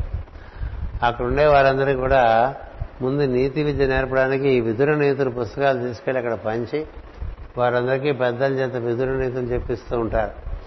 అంతేకాదు బాలశిక్షలు తీసుకెళ్ళి అక్కడ పిల్లలకి బాలశిక్షలో ఉండేటువంటి విషయాలు తెలియపరుస్తూ ఉంటారు. అక్కడే అన్నదానం అక్కడే వైద్యం అక్కడే ఏదో గోసేవ ఇట్లా కార్యక్రమం. ఎంచేతంటే దైవము నీ ఎందు బాగా విస్తృతి చెందాలంటే నువ్వు నీవు రుణపడిన చోట్లోనే నువ్వు బాగా చేసుకుంటూ ఉండొచ్చు. అలాగే నీ కుటుంబంలో ముందు ఇంట గెలిచి మెంట గెలవమన్నారు కదా. ఇంట్లో గెలుపులేని వాడు బయట గెలుస్తాడు కదా? ఇంట గెలిచి రస గెలవమన్నారు. ఇంట్లో గెలవలేని వాడు బయట ఏం చేయలేడు కదా? అందుకే లోపల బాగా ప్రార్థనలు చెందుతున్నప్పుడు మాస్టర్ గారి స్ఫూర్తి ఈ విధంగా వ్యాప్తి చెందుతుంది. అది వ్యాప్తి చెంది చెంది చెంది నీకు ఒక పక్క రుణపరమైనటువంటి కర్మంతా తీరుతూ ఉంటే దైవీపరమైనటువంటి వైభవం పెరుగుతూ వస్తూ ఉంటుంది. కర్మతంతుడగుతూ కమలాక్షు కొలుసు ఉభయనీత వృత్తి నుండినేది. చెడును కర్మ మెల్ల శిథిలమై మెల్లన ప్రబల వగుతూ విష్ణు భక్తి చెడదు. అనేటువంటి పద్యం మనకి భాగవతంలో ఉన్నది. దైవారాధన చేసుకుంటూ వీళ్ళంత వరకు రుణ విముక్తి చేసుకుంటూ ఉండాలి. ఈ రుణ విముక్తి భాగంలో భాగంగానే మనకి మన పూర్వీకులు ఉండేటువంటి స్థలం గ్రామం ఒకటి. మన పూర్వీకులు ఆరాధన చేసినటువంటి ఇలవేల్పుని వాళ్ళని విస్మరించకూడదు. మన పూర్వీకులు రాముని ఆరాధన చేశారనుకోండి రాముని ఆరాధన విస్మరించకూడదు. అలాగే శివుడిని ఆరాధన చేస్తున్నారనుకోండి అది విస్మరించకూడదు. ఎందుకంటే తరతరాలుగా వారందరూ ఆ విధంగా ఆరాధన చేయటం వల్ల ఆ బలం నీకు సులభంగా నువ్వు పిలిస్తే నీకు స్పర్శనిస్తుంది. నువ్వు కొత్తగా మొదలు పెడితే నీకు అంతటి స్పర్శ రావడానికి చాలా టైం పడుతుంది. అందుకనే పూర్వకాలంలో తల్లిదండ్రులు వారికి ఎక్కువ సంతానం కలిగితే తాము చేసినటువంటి ఆరాధనకు సంబంధించినటువంటి దేవత పీఠం ఈ కొడుకులో ఎవరికి అప్పచెప్పాలో చాలా ఆలోచన చేసేవారు. ఎవరికి అప్పచెప్తే ఇది కలకాలం సాగుతుంది అనేటువంటిది ఒక బాధ్యత. ఇక్కడ మనం ఈ వేదిక ఏర్పాటు చేశాం. ఈ జగద్గురు మందిరంలో ఇది చక్కగా నిర్వర్తించే వారి చేతుల్లోకే వెళ్ళాలి. అలా వెళ్ళిందనుకోండి వారు కూడా చక్కగా నిర్వర్తించి అలాంటి వారికే అందజేస్తూ ఉంటారు. అట్లా ప్రతి తరతరం దివ్య కార్యాలు నడవాలనేటువంటిది ఋషుప్రోక్తమైనటువంటి విధానం. నీవు తయారైతే చాలదు. నీ నుండి ఏర్పడుతున్న వారందరూ కూడా అలా తయారవ్వాలి. నీ సంతానానికి సంస్కారం అవ్వాలి. నీ చుట్టూ ఉండే వారికి సంస్కారం అవ్వాలి. నీ మిత్రులకి సంస్కారం అవ్వాలి. నీ బంధువులకి సంస్కారం అవ్వాలి. నీ ప్రవర్తన బట్టి వారికి అబ్బుతుంది. కదా? దానికే జ్వాలాకులు మహర్షి మంచి వాక్యం చెప్తారు. Add spiritual value to every facet of your life అంటే మనం కార్యక్రమానికి ఇప్పుడు నేను ఆఫీస్కి వెళ్ళేవాడిని ఇదివరకు ఇప్పుడు వెళ్ళలేదు అనుకోండి అక్కడ ఈ వాల్యూ అక్కడ ప్రవేశిస్తే అక్కడి నుంచి కొంతమంది పుట్టుకొస్తారు ఈ కార్యక్రమాలు. అలాగే నువ్వు సంఘంలో ఏదో క్లబ్లో ఉన్నావు. అక్కడ ఈ మన మన ఈ ప్రవర్తన ద్వారా అక్కడ ఆకర్షింపబడిన వాళ్ళు ఈ కార్యక్రమాల్లోకి వస్తారు. అలాగే బంధువుల కార్యక్రమాల్లోంచి వస్తారు. మిత్రుల కార్యక్రమాల్లోంచి వస్తారు. నువ్వు ఏ ఊరు వెళ్తే ఆ ఊర్లో ఈ విధంగా కార్యక్రమాలు ప్రారంభమవుతూ ఉంటాయి కారణం ఏంటి నీ వర్తనంలో ఉండేటువంటి ఒక విశేషమైనటువంటి విలువని అక్కడ ఉండే వారు గమనించడం చేత మనం పబ్లిసిటీ ఇవ్వక్కల. మనం చక్కగా ఈ సూత్రాలు ప్రాథమికమైన సూత్రాలు ఎక్కడున్నా ఆచరిస్తున్నాం అనుకోండి. ఆచరిస్తుంటే అక్కడుండే వాళ్ళలోకి అది ప్రవేశించే అవకాశం. ఉంది. అందుకని యజ్ఞత ఆచరితి శ్రేష్ఠ అన్నాడు భగవద్గీతలో శ్రీకృష్ణుడు. ఆర్యుడు అనే పదానికి కూడా అర్థం అదే. ఆర్యుడంటే ధర్మాన్ని దైవాన్ని తాను బాగా దైవాన్ని ఆరాధన చేస్తూ ధర్మాన్ని బాగా అభ్యస అభ్యాసం చేసి దాన్ని నిత్యం నిర్వర్తింపచేస్తూ తాను నిర్వర్తిస్తున్నటువంటి ఈ ధర్మాన్ని కోరిన వారికి బోధన చేస్తే వాడిని ఆర్యుడు అంటారు. ముందు తను నేర్చుకోవాలి విద్య. తన వర్తనం ఎలా ఉండాలో తను నేర్చుకోవాలి. అది నిర్వర్తిస్తూ దాని ఎందు ఆసక్తి కలిగిన వారు కోరినప్పుడు అది వారికి అందింపచేయాలి. అందింపచేసి వారి చేత కూడా ఆచరింపచేయాలి. అంటే తాను నేర్చుకోవటం తాను నేర్చుకున్నది తనతో ఉండే పరివారానికి కూడా అది అందేట్లుగా చూడటం ఆ తర్వాత వారు కూడా ఆచరించేట్లుగా చూడటం కలిసి సమిష్టిగా అందరూ కార్యక్రమాలు చేయటం ఇవన్నీ ఎవరు చేస్తారో అలా చేసేవాళ్ళని ఆర్యులని ఆచార్యులని చెప్తారు. అందుకనే మనకి ఉపనిషత్తులో కూడా స్వాధ్యాయ ప్రవచనాభ్యాన ప్రమదితవ్యం అన్నారు నువ్వు నేర్చుకున్నది పది మందికి తెలియజేయడం అనేటువంటి విషయంలో నువ్వు ఎప్పుడు కూడా అప్రమత్తతతో ఉండు అని మర్చిపోక నీ కొన్ని మంచి విషయాలు జీవితంలో అనుభూతికి వస్తే అది మరి పది మందితో పంచుకుంటే వారికి కూడా వినియోగపడుతుంది. అంచేత మనం పదుల సంవత్సరాలు ఒక దివ్యమైనటువంటి కార్యక్రమాన్ని ఒక దేవ దేవ దైవ కార్యక్రమం ఒక సత్కార్యక్రమం మనం నిర్వర్తిస్తున్నప్పుడు అది ఎలాగో మన నుంచి విస్తృతి చెందేటువంటి పరిస్థితి మనమే దానికి తోడ్పడాలి. అలా తోడ్పడితే క్రమంగా అది వ్యాప్తి చెంది అందరికీ కావలసినటువంటి ఉద్ధారణ ఇస్తుంది. అందుచేత మనకి భారతదేశంలో మనందరికీ చాలా రకమైనటువంటి విషయంలో పెద్దలు తెలియపరిచారు. ఏమిటి అంటే నువ్వు ఏ కుటుంబంలో పుట్టావో ఆ కుటుంబంలో తల్లిదండ్రులకు రుణం ఉంటుంది. తల్లిదండ్రులు రుణం తీసుకోవడానికి నువ్వేం చేస్తున్నావు? కదా? అటుపైన నీకు ఆత్మవిద్య నేర్పినటువంటి గురువు ఉంటాడు. ఆ గురువుకి నువ్వు ఏ విధంగా రుణం తీసుకుంటున్నావు? గురు రుణం చాలా పెద్ద రుణం నీవు గురువు అంతరవాడు అయితే తప్ప ఆ రుణం తీరదు ఎందుకని ఆయన చేస్తున్న పనులన్నీ నువ్వేదో జన్మలో చేయగలగాలి ఈ జన్మలో కాకపోయినా. అప్పుడే ఆయన సంతోషిస్తాడు. ప్రతి గురువు తన శిష్యుడు తనంతట కావాడు కావాలనుకుంటాడు. తన్ని మించిపోతే ఇంకా సంతోషిస్తాడు. అట్లాగే ప్రతి తండ్రి కూడా తల్లి కూడా తమ సంతానం తమకు మించి పెరగాలని తమకు మించి అనుభవంలో ఉండాలని తమకు మించి సంస్కారాలు నిర్వర్తించాలని కోరుకోవాలి. అంతేగాని తమకు మించినటువంటి కుసంస్కారాల్లోకి వాళ్ళు వెళ్ళిపోవు. కదా? మనకుండే సంస్కారాలు ఎలా వృద్ధి చెందుతాయి?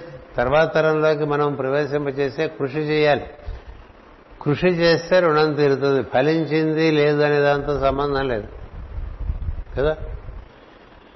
ఇంకొక ఉదాహరణ చెప్తాను. ఈరోజు మనకి రవిశంకర్ పిల్లలు జయదేవు జ్ఞానదేవు. ఇవాళ జయదేవు గురించి నాకు మెయిల్ వచ్చింది. ఎంత చక్కగా నువ్వు చెప్పేటువంటి తెలుగు ప్రవచనాల్ని అతను అనువాదం చేస్తాడో మాకు చాలా ముచ్చట వేస్తూ ఉంటుంది. ఇలాంటి పిల్లలు ఎంతమంది ఎంతో మంది వరల్డ్ టీచర్ ట్రస్ట్లో ఉన్నారో మనం గుర్తిస్తే బాగుంటుంది అని. ఆ పని నిజానికి రెండు నెలల క్రితం నుంచి మొదలు పెట్టాం కదా ఇప్పుడు పంతొమ్మిది వందల డెబ్బై ఆరు నుంచి పుట్టుకొచ్చినటువంటి పిల్లల జగద్గురుపేటలో వారందరిలో ఎంతమంది ఈ విధంగా మాస్ గారి మార్గంలోకి వచ్చారు ఒకటి అంటే మాస్ గారి మార్గంలో ప్రత్యేకంగా ఏం లేదు సనాతన ధర్మమే భారతీయ ధర్మమే అది. ఆ ధర్మము ఆ సంస్కారం. అబ్బిన పిల్లలు ఎంతమంది ఉన్నారు? ఈ అబ్బిన పిల్లల్లో ఎంతమంది ఈ కార్యక్రమాల్లో పాల్గొంటున్నారు? ఈ పాల్గొంటున్న వాళ్ళలో ఎంతమంది బాధ్యతలు వహిస్తున్నారు? ఇది ఒక చిటా తీయమని చెప్పాను. ప్రపంచవ్యాప్తంగా తీయమని చెప్పా. ఏం చేద్దంటే నాకు అన్ని కేంద్రాల్లోనూ మొదటి తరం వెళ్ళిపోయింది రెండో తరం వచ్చేసింది మూడో తరం కూడా తయారవుతోంది. ఎందుకంటే నేను వెళ్ళేప్పటికి ఇక్కడ వాళ్ళందరూ బాగా అరవై డెబ్బై ఏళ్ళ వయసులో వాళ్ళు వాళ్ళ పిల్లలు వచ్చేవాడు ఇప్పుడు వాళ్ళ పిల్లలకి పిల్లలు పుట్టి ఒక ముప్పై ముప్పై సంవత్సరాల తరాలు మారు.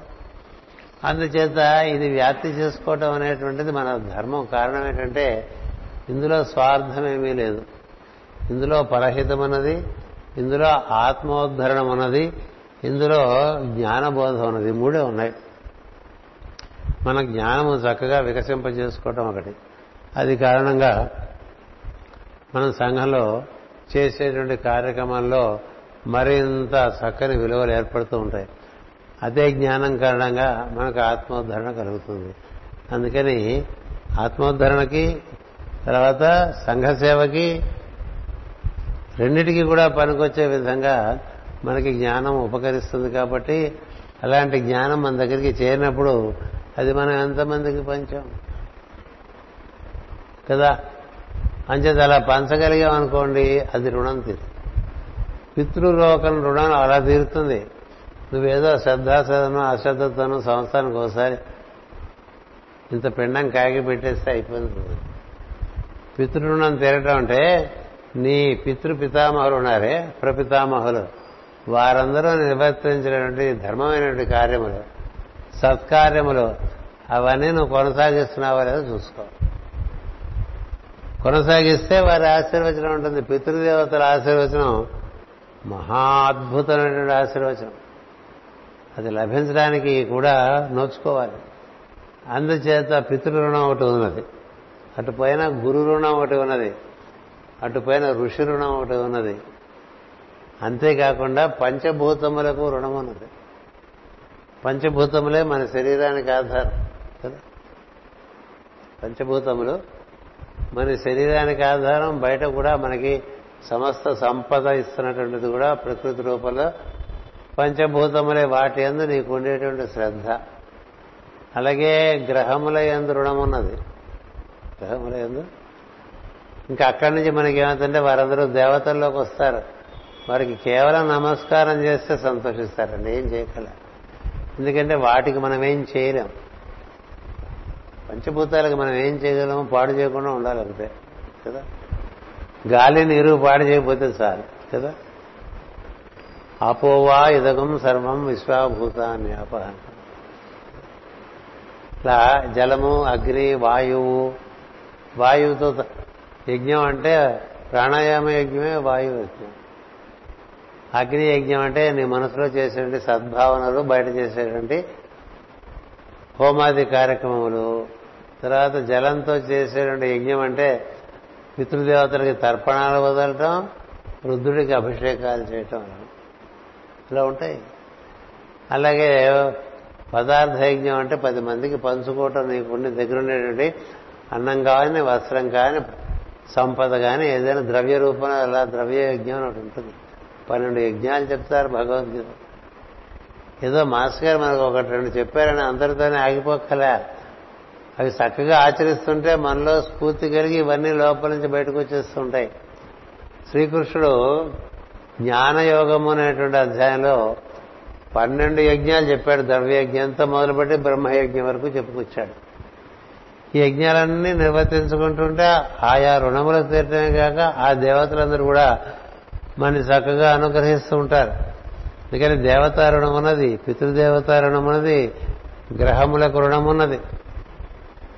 గ్రహములకు రుణానికే మనం ఏం చేస్తామంటే ఎప్పుడైనా జాతకాలలో పరిస్థితులు బాగున్నప్పుడు మన చేత మినువులు దానం చేయించడం కందులు దానం చేయించడం నువ్వులు దానం చేయించడం బియ్యం దానం ఇలా మనకి ఆ సంవత్సరం పంచాంగంలో ఇచ్చేస్తారు. ఈ దానాలు చేసుకోండి. మీకు ఈ ఈ గ్రహముల యొక్క అశుభ ఫలితాలు ఉండవని చెప్తారు. మనకి శుభాశుభ ఫలితములతో ఎక్కువ ముడిపడకుండా ఆ గ్రహములకు మనం ఆ విధంగా ఆరాధన చేసుకునే విషయంలో భాగంగా ఆయా దినుసులు ఎవరికి అందుబాటులో లేవో వారికి అందించచ్చుగా మామూలుగా దశదానాలు ఏకవింశతి దానాలు ప్రతి మానవుడి చేత ఏదో సందర్భంలో చేయిస్తూ ఉంటారు. మన సాంప్రదాయంలో ఎవరో చేయించేంతవరకు ఎందుకు? నువ్వే చేయించవచ్చు కదా. ఈ సంవత్సరం బియ్యం పంచుకుంటా. ఈ సంవత్సరం కందులు పండించుకు ప- పంచుకుంటా. పండించుకోవడం కాదు పంచుకోవటం. ఈ సంవత్సరం మినువులు ఈ సంవత్సరం గోధుమలు ఈ సంవత్సరం శనగలు. ఏదో మనం వ్రతం చేసి ఇంత శనగలు పనిచేసి కాదు. అట్లా ఇవన్నీ నవగ్రహముల ప్రీతికి సంబంధించినటువంటి వస్తువులు ఉన్నాయి. వాటిని నిర్వర్తించుకోవచ్చు. అటుపైన సూర్యుడు. సూర్యుడి కన్నా ఏముంది? సూర్యుడి నుంచే కదా సమస్తం వస్తుంది. ఆ సూర్యుడికి ఆధారమైనటువంటి సవిత్రమూర్తి ఆయనకు ఆధారమైనటువంటి ఆదిత్యమూర్తి ఆయనకు ఆధారమైనటువంటి అదితి ఆ అదితే విష్ణు ఆదిత్యం. దానికి ఆధారమైనటువంటి ఉనికి. ఉనికి అటుపైన ఎరుక. ఆ ఎరుకలోంచి ఆదిత్యుడు సవిత్రుడు సూర్యమూర్తి. సూర్యుడిని చూస్తే అలా అందులోంచి అలా వెళ్ళిపోవాలి మనం. సూర్యుడు అనేటువంటి గోళము మనకు ఒక చక్కని రంధ్రంగా చెప్తారు మన ఋషులు. అది కనుక మూత తీస్తే అటుపక్కదంతా కనిపిస్తుందండి హిరణ్య హిరణ్మయైన పాత్రైన సత్యస్య అపిహితం. కదా? తర్వాత అపావరుణం అంటాం. అంటే ఆ మూత తెరువు నేను అటుపక్క చూద్దాం అనుకుంటున్నాను. ఎందుకంటే నేను సత్యకాముణ్ణి అని చెప్తాను. సత్యకామాయ దృష్టయ్యే అందుకని మనం మనకి సూర్యుడు మన పాల భాగం ముందు సూర్యుడు ఉన్నాడు. గాయత్రి ఆరాధన చేస్తుంటే ఇక్కడ అలా వెలుగు. తరంగాలు తరంగాలు తరంగాలు తరంగాలుగా ఈ లోపల అటు బయటికి అంతా చొచ్చుకుపోయి కాంతిమయం అయిపోవాలి. ఊరికే ఏదో టేపేసినట్టు గాయత్రి మంత్రం చేయకూడదు. ఓం భూర్భువ స్వహ అనగానే నీలో ఉండే పదార్థమయ లోకాలు శక్తిమయ లోకాలు ప్రజ్ఞామయ లోకాలు మూడు వ్యాప్తి. ఓం భూర్భువ స్వహ తత్ సవితుర్వరేణ్యం. ఏ సవితుర్మూర్తి నుంచైతే అయితే సూర్యుడు ద్వారా ఆ కాంతి మనకు వస్తుందో అది వచ్చి మన ఆలింగనం చేసుకోమని కోరుతున్నాం. అది ఆలింగనం చేసుకుంటే ఎలా ఉండాలండి మన యొక్క శరీరం యొక్క పరిస్థితి? ఇట్లా రోగాల పుట్టగా ఉంటుందా? ఉంటుందా? మరి ఎలాంటి ప్రార్థన అది? అందుకనే గాయత్రిని మించిన మంత్రం లేదని చెప్పారు కదా. మరి ఆరాధనలో భాగంగా అలా సూర్యుడు ద్వారా సవిత్రమూర్తి సవిత్రమూర్తి నుండి ఆదిత్యమూర్తి అక్కడి నుంచి అదితి అక్కడి నుంచి పరబ్రహ్మం ఇట్లా మనకి నిచ్చెన మనం సూర్యుడి నుంచే దిగి వచ్చాం. మళ్ళీ సూర్యుడిలోకి వెళ్తే అక్కడి నుంచి సవిత్రమూర్తి అక్కడి నుంచి ఆదిత్యమూర్తి అక్కడి నుంచి అదితి దేవి అంటే పరిమితి లేనటువంటి వెలుగు అని అర్థం. అదే అమ్మవారు. ఆ అమ్మవారికి ఆధారం ఏంటంటే అజయవారు బ్రహ్మము. కదా? ఇలా మనం వెళ్ళిపోయాం అనుకోండి చక్కనగా అంచెలంచెలుగా పరతత్వంలోకి వెళ్ళిపోతాం. అలా ఆరాధన చేసుకుంటూ ఈ విధంగా మన పరిసరాలన్నీ కూడా మనమే శుభ్రం చేసుకుంటాం. వెలుగు చేత చైతన్యం చేత నీ మేధస్సు బాగా ప్రభావితమై నీ ఉన్న చోట అన్నీ కూడా ప్రభావితం చెందుతూ ఉంటాయి. నువ్వేం ప్రత్యేకంగా దేన్ని ప్రభావితం చేయక్కర్లా. ఓ అయస్కాంతం తెచ్చి అక్కడ పడేస్తే ఆ చుట్టుపక్కలకి అందరికీ అయస్కాంత తరంగాలు వెళ్ళిపోతూనే ఉంటాయి. అక్కడ ఉండేటువంటి ఇనుప మొక్కలన్నీ దానికి ఆకర్షింపబడుతూ ఉంటాయి. అలా విస్తృతి చెందడం అనేటువంటిది కూడా మన యొక్క సాధనలో ఒక భాగం. మన ఇంట్లో పెట్టుకున్నటువంటి చిన్న దేవుడు గూడు ఇల్లంతా పాకాలి. ఇల్లంతా దైవమయం అయిపోద్దు ఇల్లంతా పాకడం క్రమంగా వీధంతా పాకాలంటే దాని తరంగాలు అట్లా విస్తృతి చెందాలి. ఎక్కడో కూర్చుంటాడు సిద్ధుడు. అక్కడి నుంచి ప్రపంచం అంతా పాకట్లే? అక్కడెక్కడో మనకి కలకత్తాలో ఉండేటువంటి ఆ భవతారిణి ఆలయంలో కూర్చుంటే Ramakrishna Paramahansa ten by ten గదిలో కూర్చున్నాడు ఆయన అంతేగా మరి ప్రపంచం అంతా పాకాడా? లేదా? మరి అలాగే షేడులో ఆయన కూర్చున్నారు ఒక పాడుపడిపోయిన మసీదులో. ప్రపంచం అంతా పాకాడా? లేదా? అలాగే ఇంకో ఆయన కుంభకోణంలో కూర్చున్నారు. ప్రపంచం అంతా పాకాడా? ఇంకో ఆయన పాండిచ్చేరిలో కూర్చున్నాడు. ప్రపంచం అంతా బాగా మరొకరు అరుణాచలంలో కూర్చున్నారు. అంటే ఏంటండి వాళ్ళు చేసింది? వారు చేసినటువంటి ఆరాధన యొక్క బలం అలా అలా అలా తరంగాలుగా అలా పరిధులు కట్టుకుంటూ ఆ పరిధులు వ్యాప్తి చెందుతూ ప్రపంచం అంతా కదా? ఇప్పుడు మీరు అమెరికా లాంటి దేశానికి వెళ్ళినా ఐరోపా లాంటి దేశాలు వెళ్ళినా ఏ దేశంలో అయినా మీకు కనిపించేటువంటి ఈ గురు సంస్థానాలే కనిపిస్తాయి. మీరు అమెరికా వెళ్తే అక్కడ మీకు రమణ మహర్షి ఆశ్రమాలు కనిపిస్తాయి. ఇక్కడ షిరిడి సాయి వారి ఆశ్రమాలు కనిపిస్తాయి. సత్యసాయి వారి ఆశ్రమాలు కనిపిస్తూ ఉంటాయి. అరవిందుల ఆశ్రమాలు కనిపిస్తూ ఉంటాయి. క్రియాయోగ పరమహంస యోగానంద వారి ఆశ్రమాలు కనిపిస్తూ ఉంటాయి. రామకృష్ణ పరమహంస వారి యొక్క మందిరాలు ప్రబోధాలు కనిపిస్తూ ఉంటాయి. అట్లాగే ఇప్పుడిప్పుడే సివివి పరమ గురువుల యొక్క ఈ బోధలు ఈ ప్రపంచం అంతా కూడా మైత్రేయాది పరంపర అంతా కూడా బాగా వ్యాప్తి చెంది దర్శనమిస్తూ ఉన్నాయి ఇదంతా ఎలా జరిగింది? మానవులు మాధ్యమంగానే జరిగింది. కదా? మానవులు ఎవరు వీరు? ఆ మార్గాన్ని అనుసరించినటువంటి దీక్షావంతులైనటువంటి శిష్యులు. అంచేత మన ఇంట్లో విషయం మన ఇల్లే దాటకపోతే మన ఇంట్లో వారికే చేరకపోతే మన కర్తవ్యం ఎంతవరకు నిర్వర్తింపబడినట్లు? కదా? కదా? మన వరకు ప్రయత్నం చేయాలి ఫలం మనకు అవసరం. అది పెద్ద సులువు. గుర్తుపెట్టుకోండి నీ ప్రయత్నంలో వంచన ఉండకూడదు. నీ త్రికరణ శుద్ధిగా ప్రయత్నం చేయాలి. ఇప్పుడు మన సోదరులు సహజరావు గారు ఉన్నారు. నాకు ఎప్పుడో యాభై క్రితం పరిచయం ఆయన మరి వాళ్ళ అబ్బాయి చూడండి ఇక్కడ కూర్చొని. బొత్తిగా ఎవరికంటా పడకుండా మంచి పనులు చేసేసుకుంటూ ఉంటాడు. ఇక్కడ కూడా సభలో ఎదురుగా కూర్చోడే పక్కనే ఉంటాడు. అందుకని కృతజ్ఞతలు చెప్పాలంటే ప్రత్యేకంగా గుర్తున్నారు అతను. లేకపోతే ఈ ట్రాన్స్లేటర్స్కి ఈ పనులు చేసేవాడికి ప్రత్యేకమైన కృతజ్ఞతలు చెప్పటం ఉండదుగా ఎందుకంటే చప్పుడు లేని పని. చేస్తున్నారు కదా? మరి ఆయన రత్నాకర్ వాళ్ళ అన్నయ్య గారు ఆయన. చాలా మంది తెలియపోవచ్చు. మరి వాళ్ళకి మాస్టర్ గారు సొంత మేనమావంత తను అయి ఉండటం చేత మరి క్రమంగా కుటుంబం అంతా అందులోకి వచ్చేసింది. ఆయన సంతానం అంతా ఇందులోకి వచ్చేసింది? ఏమిటిదంతా? ఆ మాస్టర్ అనేటువంటి ప్రజ్ఞ యొక్క ప్రభావం. దాని విస్తృతికి అది బ్రహ్మలోకం వరకు మనకి నిలువుగా వ్యాప్తి చెందింది. ఇలా భూగోళం అంతా అడ్డంగా వ్యాప్తి చెందింది. కదా? ఇట్లా నిలువుగా బ్రహ్మలోకం దాటి ఉంటుంది. ఇట్లా వెళ్ళిపోతే భూగోళం అంతా వ్యాప్తి. మనకి మనం దేన్ని ఆవాహనం చేస్తున్నామో దాని యొక్క లోతు మనకు తెలియదు దాని యొక్క పరిధి మనకు తెలియదు. ఆ పరిధికి మనకి వేదంలో ఏం చెప్పారంటే అనేమి పరిధి ఉన్నది దీనికి అంటారు. అనేమి చక్రం అంటారు. అనేమి చక్రం అంటే అట్లా గుండ్రంగా వ్యాప్తి చెందుతుంది కానీ దానికి ఎక్కడ బయట ఇది పరిమితి అనేవి ఒకటి ఉండదు. ఇప్పుడు విష్ణు చక్రానికి అది తిరుగుతుంటే బయట పరిమితే ఉండ పరి పరిమితే ఉండదు. ఇప్పుడు మన ఫ్యాన్ తిరుగుతుంది అనుకోండి మనకి పరిమితి కనిపిస్తూ ఉంటుంది కదా? విష్ణు చక్రానికి కనిపించదు మొత్తం విశ్వం అంతా వ్యాప్తి చెంది ఉంటుంది. అంతా చూస్తూ ఉంటుంది అందుకనే సుదర్శనం అని పేరు దానికి కదా? అనేమి చక్రం. మహాత్ములు సిద్ధులు వారి యొక్క ప్రభావం ఆ విధంగా వ్యాప్తి చెంది ఉంటుంది.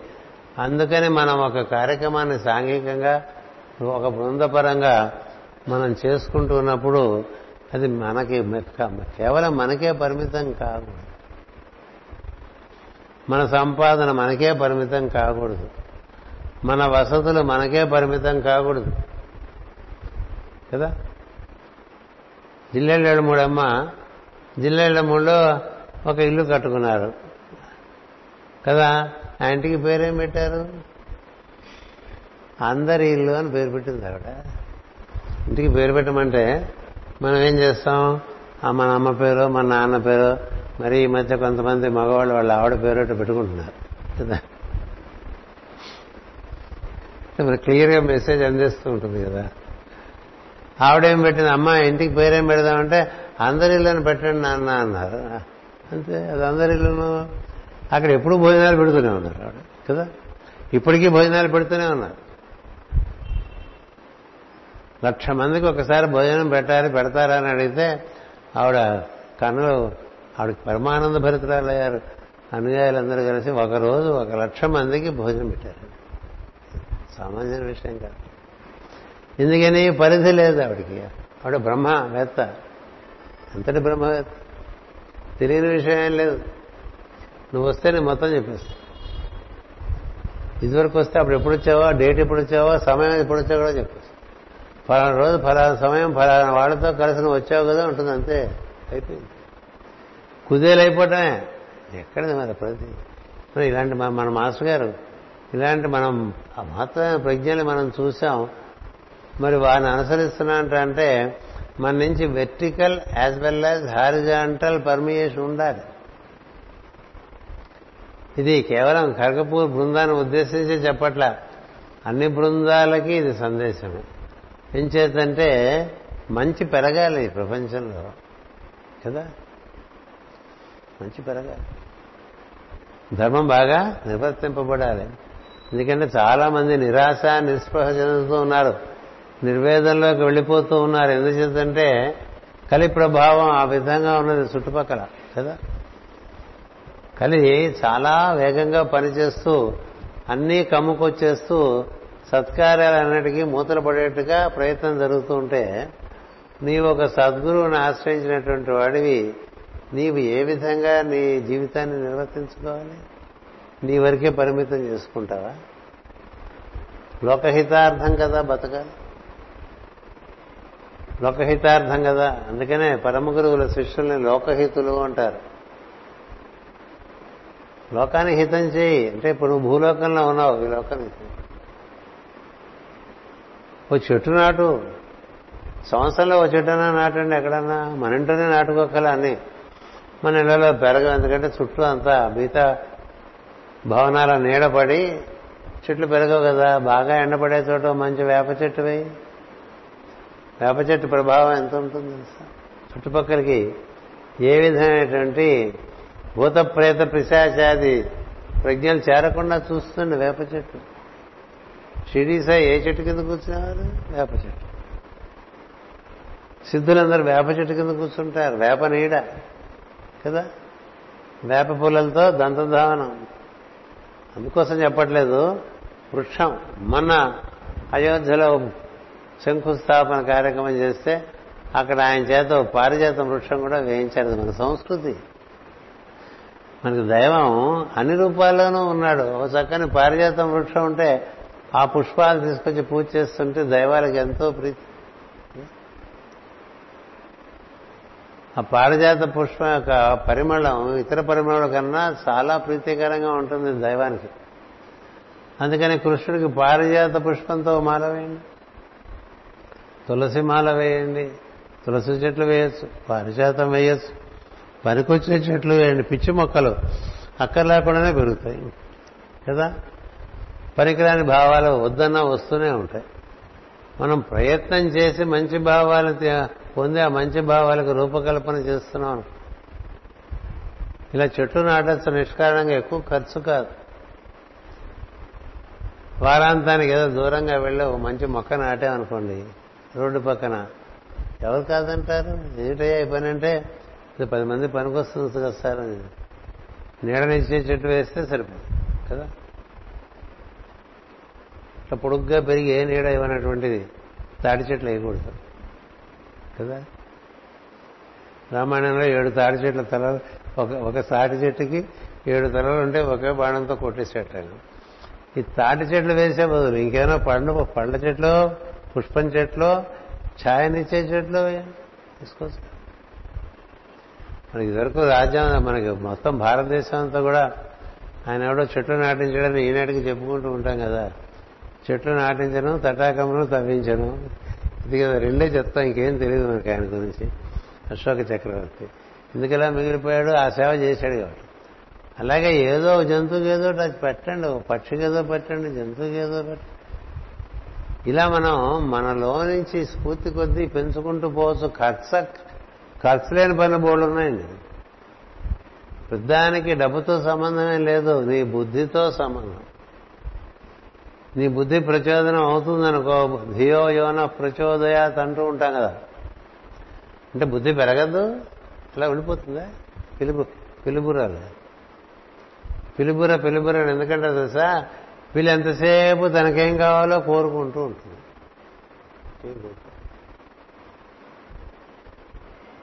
అందుకని మన సాంప్రదాయంలో పిల్లిల్ని పెంచకండి కావాలంటే కుక్కలు పెంచుకోండి. పిల్లి ప్రేమను కోరుతూ ఉంటుంది. బ్లాటింగ్ పేపర్ లాగా ఎప్పుడు ఎప్పుడు నువ్వు వచ్చి దాన్ని గారపం చేస్తూ ఉండాలి. చూడండి మనం ఇంటికి వచ్చేసరికి ఇంట్లో ఇంటి ఆవిడ నీటికి ఎక్కడో లోపల కూర్చుంటే మనమే వెళ్ళి ఆవిడని పలకరించే పరిస్థితి అనుకోండి. ఆ పెళ్ళాం పిల్లి లాంటి పెళ్ళాం. మనం వస్తున్నామని తెలిస్తే ముందుగానే తయారైపోయి ఇల్లంతా బాగా శుభ్రం చేసి మంచి మంచి సువాసనలు ఇంట్లో ఏర్పాటు చేసి మనం రాగానే సింహద్వారం దగ్గరికి వచ్చి నవ్వుతూ వచ్చారా? అని ఒక సామాను పట్టుకుందనుకోండి ఆమె నిజమైన ప్రేమ కలిగినటువంటి ముందు పలకరించేవాడు ఎక్కువ ప్రేమమూర్తి.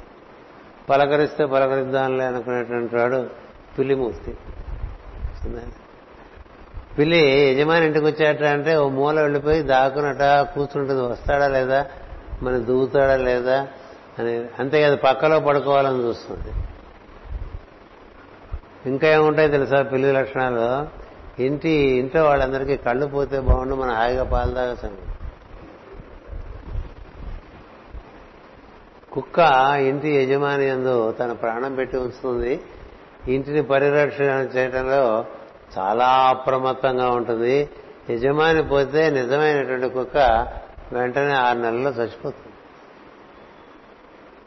ఎందుకంటే దానికి అంత ప్రేమ యజమాని అంటే. యజమాని ఇంటికి వస్తే అలా గబగబ గబగబగా పరిగెత్తుకొచ్చి రెండు కాళ్ళు తీసుకొచ్చి మన యొక్క హృదయ స్థానంలో పెట్టేసి అట్లా కళ్ళలోకి చూస్తూ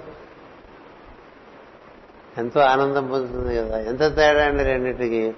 మనలో పిల్లి స్వభావం ఉందా ఎలుక స్వభావం ఉన్నదా? కుక్క స్వభావం ఉన్నదా? ఏ స్వభావం ఉన్నది మనం చూసుకోవాలి. అంచేత వ్యాప్తి అనేటువంటిది మన నుంచి జరుగుతూ ఉంటే ఏం జరుగుతుందంటే మనలో ఉండేటువంటి రుగ్మతలన్నీ క్రమంగా బహిష్కరింపబడతాయి. మనకేం కావాలి అనేటువంటిది చూసుకునేవాడు ఎప్పుడు పిల్లిలాగా అయిపోతాడు. ఇతరులకేం కావాలి? మనం ఏం చేయాలి అని చూసుకునేటువంటి వాడు వికసిస్తూ ఉంటాడు. అందుచేత ఈ జగద్గురు పీఠం భౌగోళిక వ్యాప్తి చెందింది. ఎన్నో కేంద్రాల్లో ఎంతో మంది ఎంతో ఉత్సాహంగా కార్యక్రమాలు నిర్వర్తిస్తూ ఉన్నారు. ఇంత వ్యాప్తి చెందడానికి ఎంతమంది మాధ్యమంగా పనిచేశారు? There are so many mediums that have caused expansion of the light of wisdom coming through the hierarchy as well as the hierarchy of Nilgiris. కదా? హిమాలయ పరంపర కానీ దక్షిణాదిలో ఉండేటువంటి అగస్త్య పరంపర కానీ మన వేద వాంగ్మయం కానీ ప్రపంచవ్యాప్తం చేయడానికి అందరు ఎన్ని రకాలుగా కృషి చేస్తే ఇది జరిగింది. స్థానికంగా ప్రతివారు కేంద్రాలను అట్లా వ్యాప్తి చేస్తూ వస్తూ ఉంటే అలాగా మనకి వ్యాప్తి చెందింది. అందుకనేమిటి దైవానికి కూడా ఒకటి గుర్తుపెట్టుకోండి. మానవుని యొక్క సహకారం చాలా అవసరం భూమి మీద ధర్మం నిర్వర్తింపచేయడానికి మానవుడు ఆధారంగానే దైవం భూమి మీద ధర్మాన్ని నిర్వర్తింపచేస్తాడు. రాముడిగా వచ్చినప్పుడు రాముడు నరుడే కదా? కృష్ణుడిగా వచ్చినప్పుడు అర్జునుడు ఆధారంగా చేసుకుని నిర్వర్తించాడు. అందుకనే ప్రతి సద్గురువు ఒక సదాచార సంపన్నుడైనటువంటి శిష్యుడి కోసం చాలా తపన చెందుతూ ఉంటాడు. ఎందుకంటే తాను నిర్వర్తించిన కార్యాలన్నీ నిర్వర్తించినంత కాలం నిర్వర్తించి అటుపైన దీన్ని కొనసాగించేవాడు సముద్రైన వాడు ఎవడు అని చూసుకుంటూ ఉంటాడు. ఏ విధంగా బాగా ఆస్తి సంపాదించినటువంటి తండ్రి తన తర్వాత ఈ సంపదను వృద్ధి చేసి పది మందికి పనికొచ్చేట్టుగా చూసేటువంటి కుమారుడు ఎవరని చూసుకోడు? కదా? తనతో సరే అయితే ఎంత దుఃఖపడతాడు? కోటాను కోట్లు సంపాదించి వందలాది ఏకర్ల ఎకరాల భూమి కూడా సంపాదించి ఏవేవో చేసి సంపాదిస్తే అటుపైన దాన్ని చూసుకునేవాడు లేకపోతే ఆ తండ్రికి వెళ్ళిపోయేప్పుడు ఎలా ఉంటుంది? అంత బూడిదలో పోసిన నీరులాగా కదా? అలాంటి వాళ్ళు ఏం చేయాలి? వాళ్ళే ధర్మకార్యాలకు అన్నీ రాసేసి వెళ్ళిపోవాలి. ధర్మకార్యానికి రాసిస్తే సరిపోతుంది. అలాగే అలాగే ఒక గురువు ఒక శిష్యు కోసం తపన చెందుతూ ఉంటాడు. వివేకానందుడు రావటం వల్ల కదా రామకృష్ణ పరమహంసగా వ్యాప్తి. కదా? అంటే ప్రతి చోట నరనారాయణ ప్రజ్ఞని అది జంటగా దిగి వస్తేనే కార్యక్రమాలు నరుడికి నారాయణుడు నారాయణుడికి నరుడు. వాళ్ళిద్దరూ విడదీయరాని జంట అంటే విశ్వాత్మ జీవాత్మ. జీవాత్మ పరమాత్మ చ అంటూ ఉంటాం కదా.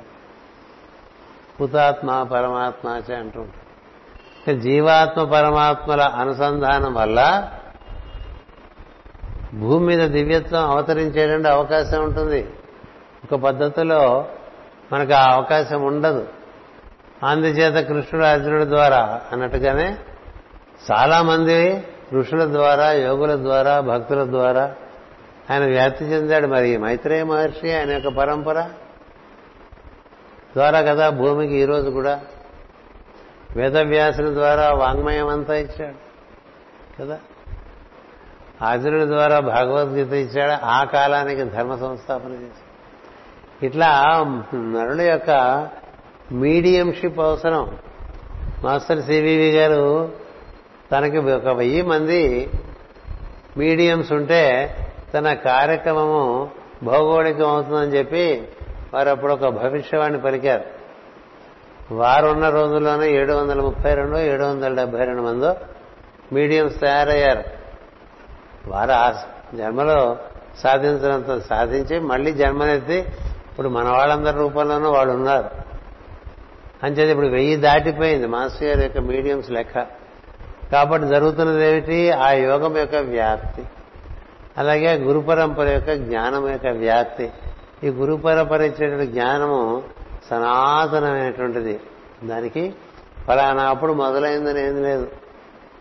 అది సనక సనందనాథులతో మొదలుపెట్టి సప్తరుషుల వరకు వచ్చి అక్కడి నుంచి వశిష్ఠుడి ద్వారా మన భూమికి చేరి భూమి మీద పరాశరాది మహర్షులు అటుపైన వేదవ్యాసులు మైత్రేయాది మహర్షుల ద్వారా మొత్తం భూమంతా వ్యాప్తి చెందినటువంటి జ్ఞానం మనం అందులో ప్రవేశించి మనం తరిస్తూ దాన్ని పది మందికి పంచుకోవటంలో ఎంత విజ్ఞత ఉన్నది? మనం కాశీ వెళ్ళి గంగలో స్నానం చేస్తే ఓ లీటరు రెండు లీటర్లు అక్కడే ఒక ప్లాస్టిక్ ఏదో ఏమంటాం డబ్బా అంటారా దాన్ని జగ్గు అలాంటిది కొని దాన్ని నింపుకొని ఇంటికి తీసుకురాం. ఇంటికి తీసుకొచ్చి మన అభిషేకంలో వాడతాం. ఎవరుంటున్నా మనిషి పోతున్నారంటే ఓ నాలుగు ఉద్దరైన నీళ్ళు వాళ్ళకు కూడా పంపిస్తూ ఉంటాం. ఎందుకని గంగాజలం యొక్క ప్రభావం అలాంటిదని. అలా ఏదైనా మంచి విషయం నీతో ఆగిపోకూడదు. అది చాలా ప్రధానమైనటువంటి అవగాహన. ఆ అవగాహన లేనప్పుడు ఉపయోగం లేదు. మనకొకటి చక్కటి వికాసాన్ని అనుభూతిని ఇచ్చిన విషయం మన వారనుకున్న వారందరికీ చేరవేసేటువంటి బుద్ధి మనలో ఉంది కదా? మనంటే మనం ఆవకాయ పెట్టుకున్నాం బాగుంది రుచిగా ఉంది. అది పది మందికి పంచే సంస్కృతి ఇంకా ఉంది. పది మంది ఇస్తారు కదా మనం పెట్టుకోక్కర్లేదనేటువంటి కుసంస్కృతి కూడా అప్పుడే పక్కనే ఉంటుంది. అందరూ పెడతారు తలా కాస్త అందరూ ఇస్తారు కాబట్టి. మనం ఇవ్వకపోయినా పర్వాలేదు అనుకునే కుసంస్కారాలు ఉంటారు కదా? కానీ ఆవకాయ పెట్టినప్పుడే అందరికీ ఇవ్వాలన్న దృష్టితో వాళ్ళింటో వాళ్ళింటోకి సరిపోయిందే కాకుండా ఇంకొంచెం ఎక్స్ట్రా అదనంగా తయారు చేసి చిన్న చిన్న డబ్బాలో పెట్టి పంపిస్తారు. ఈనాటికి పంపిస్తుంటారు ఆ శశిబాల గారు వారి సోదరి రవిబాల గారు కింద అన్నపూర్ణ ఏదైనా మంచి పదార్థం చేస్తే పది మందికి పంచుకోవాలి. ఇది మంచి పదార్థం కాదు జ్ఞానం. అంతకన్నా మంచి పదార్థం నహి జ్ఞానేన సదృశం పవిత్రమేహ విద్యతే జ్ఞానం కన్నా మించినటువంటి పవిత్ర వస్తువు ప్రపంచంలో ఇంకేం లేదు. మరి దాన్ని పంచుకోవద్దు మన దగ్గర ఉండేది? ఎక్కడ పంచుకుంటా? నీకన్నా తక్కువ తెలిసిన వాడి దగ్గర పంచు. అంచేత ఉన్న చోటే పంచుకుంటే ఉపయోగం ఉంది. మీ ఇంటికి నేను ఆవకాయ డబ్బా పంపించి నేను మీ ఇంటికి ఆవకాయ డబ్బా పంపిస్తే మీ ఇంట్లోనూ ఒక జాడి ఆవకాయింది నా ఇంట్లోనూ ఒక జాడే ఆవకాయింది ఏం ఉపయోగం? ఎక్కడ ఆవకాయ లేదో అక్కడికి పంపించాలి కదా. ఎక్కడ అవసరం ఉన్నదో అక్కడ సర్వీస్ జరగాలి అక్కడ సేవ జరగాలి. అంచేది మనలోనే మనం కాస్త కాస్త సేవ చేసేసుకుంటూ తృప్తి పడిపోవటం కాదు. ఇది సూర్యుని కాంతి వలె వ్యాప్తి చెందుతూ ఉండాలి. అలా వ్యాప్తి చెందితేనే నిన్ను గూర్చి నీ నీ గురువు తృప్తి చెందుతాడు.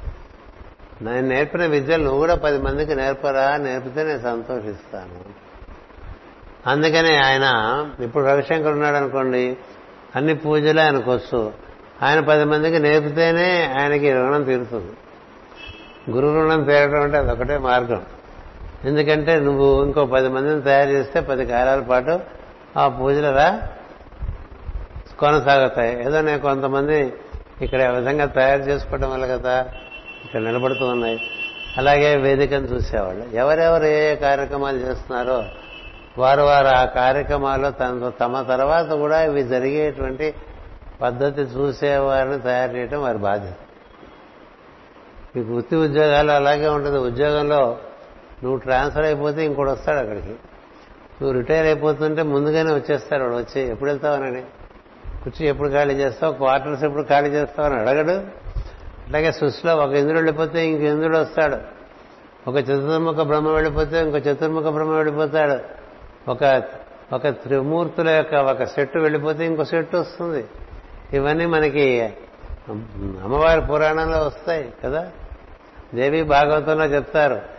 ఎన్ని జట్ల త్రిమూర్తులు ఉన్నాయో తెలియదు ఎన్ని బ్రహ్మాండాలు ఉన్నాయో తెలియదు ఒకటి అయిపోతుంటే ఇంకోటి వస్తుంటుంది ఒకటి అయిపోతుంటే ఇంకోటి వస్తుంది ఒకటి అయిపోతుంటే ఇంకోటి వస్తుంది.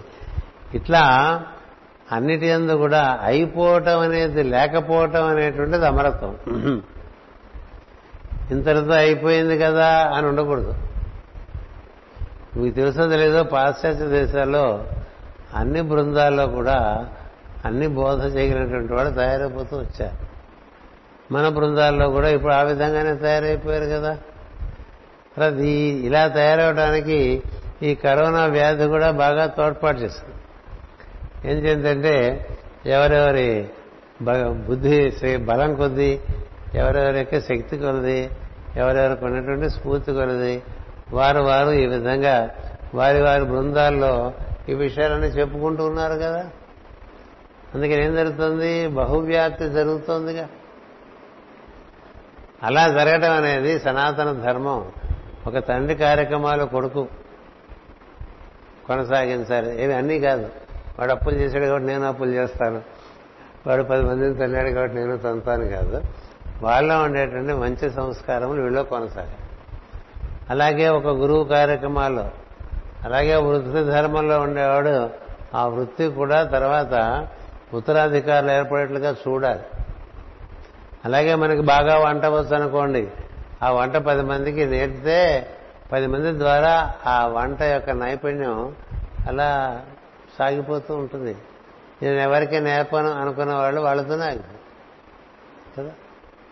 మనతో ఏది ఆగకూడదు. మనం చేసే మంచి కార్యాలన్నీ మన తర్వాత కూడా అది కొనసాగాలి.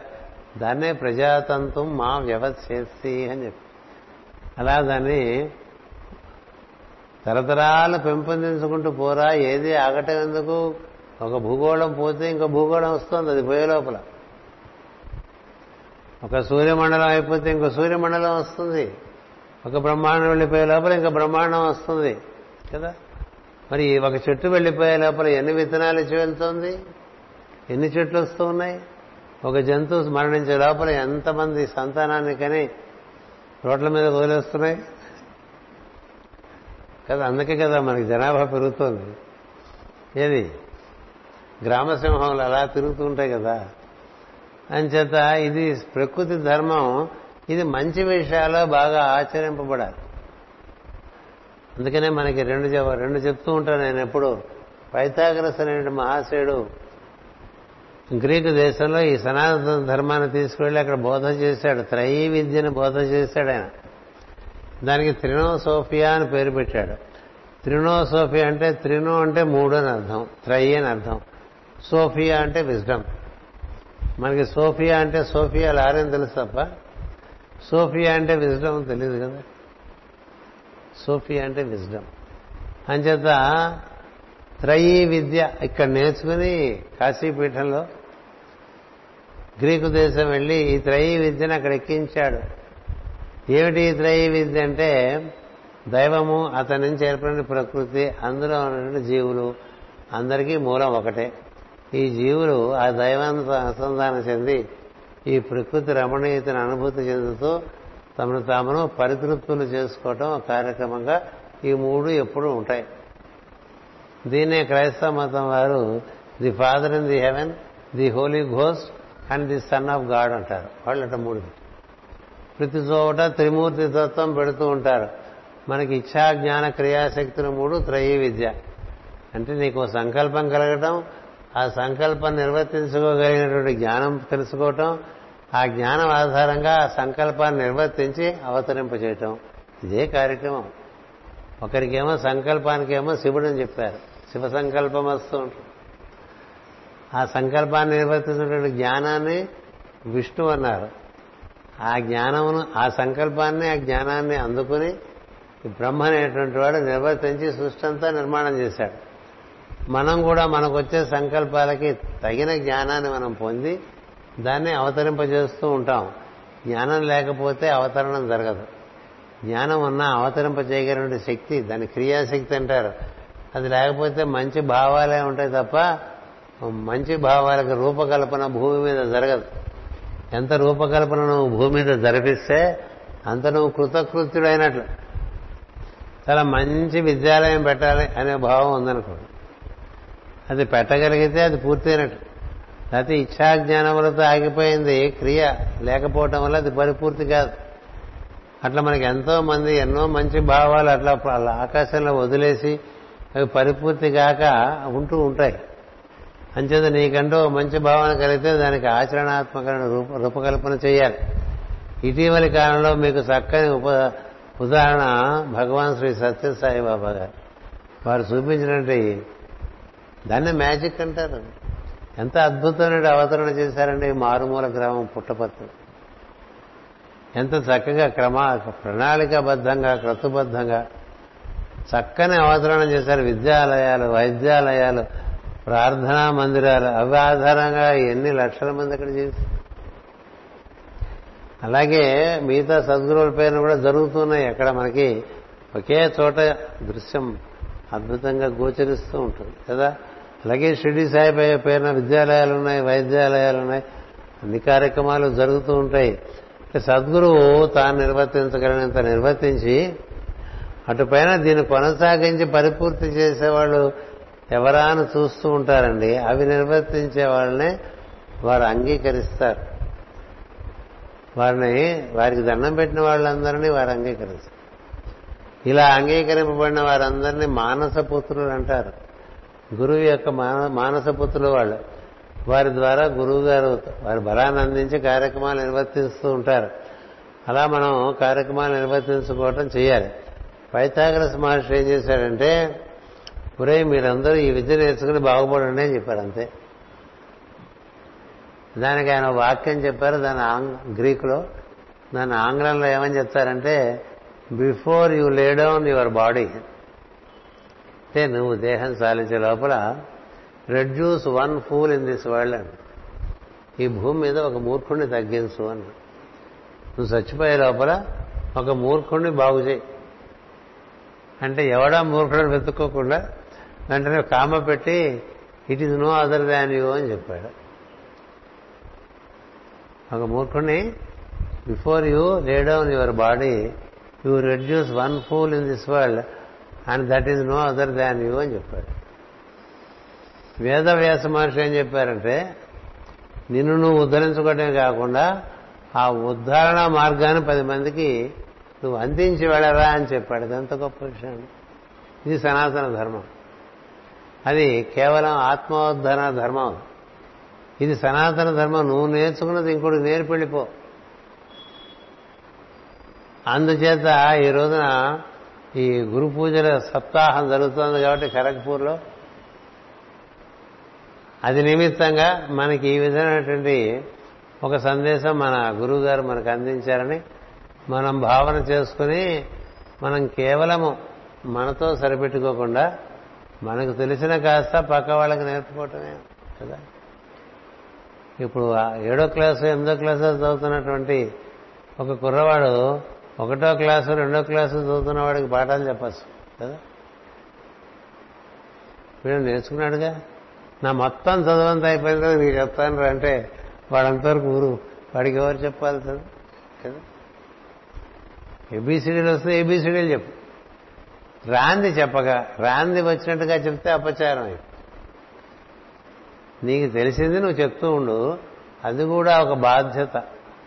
ఈ బాధ్యత మనకి ఉపనిషత్తులో ఇవ్వబడి ఉన్నది అందుచేత మనం దాన్ని అందుకుని మనం నిర్వర్తించేటువంటి ప్రార్థనలు మనకి మాత్రమే పరిమితి చేసి మన సంఖ్య పరిమితిగా ఉండిపోకూడదు అనేటువంటిది ఒకటి మనం పెంచక్కల మన ఈ విధంగా మనకు తెలిసింది బంధుమిత్రులతోనూ కుటుంబ సభ్యులతోనూ పంచుకుంటూ ఉంటే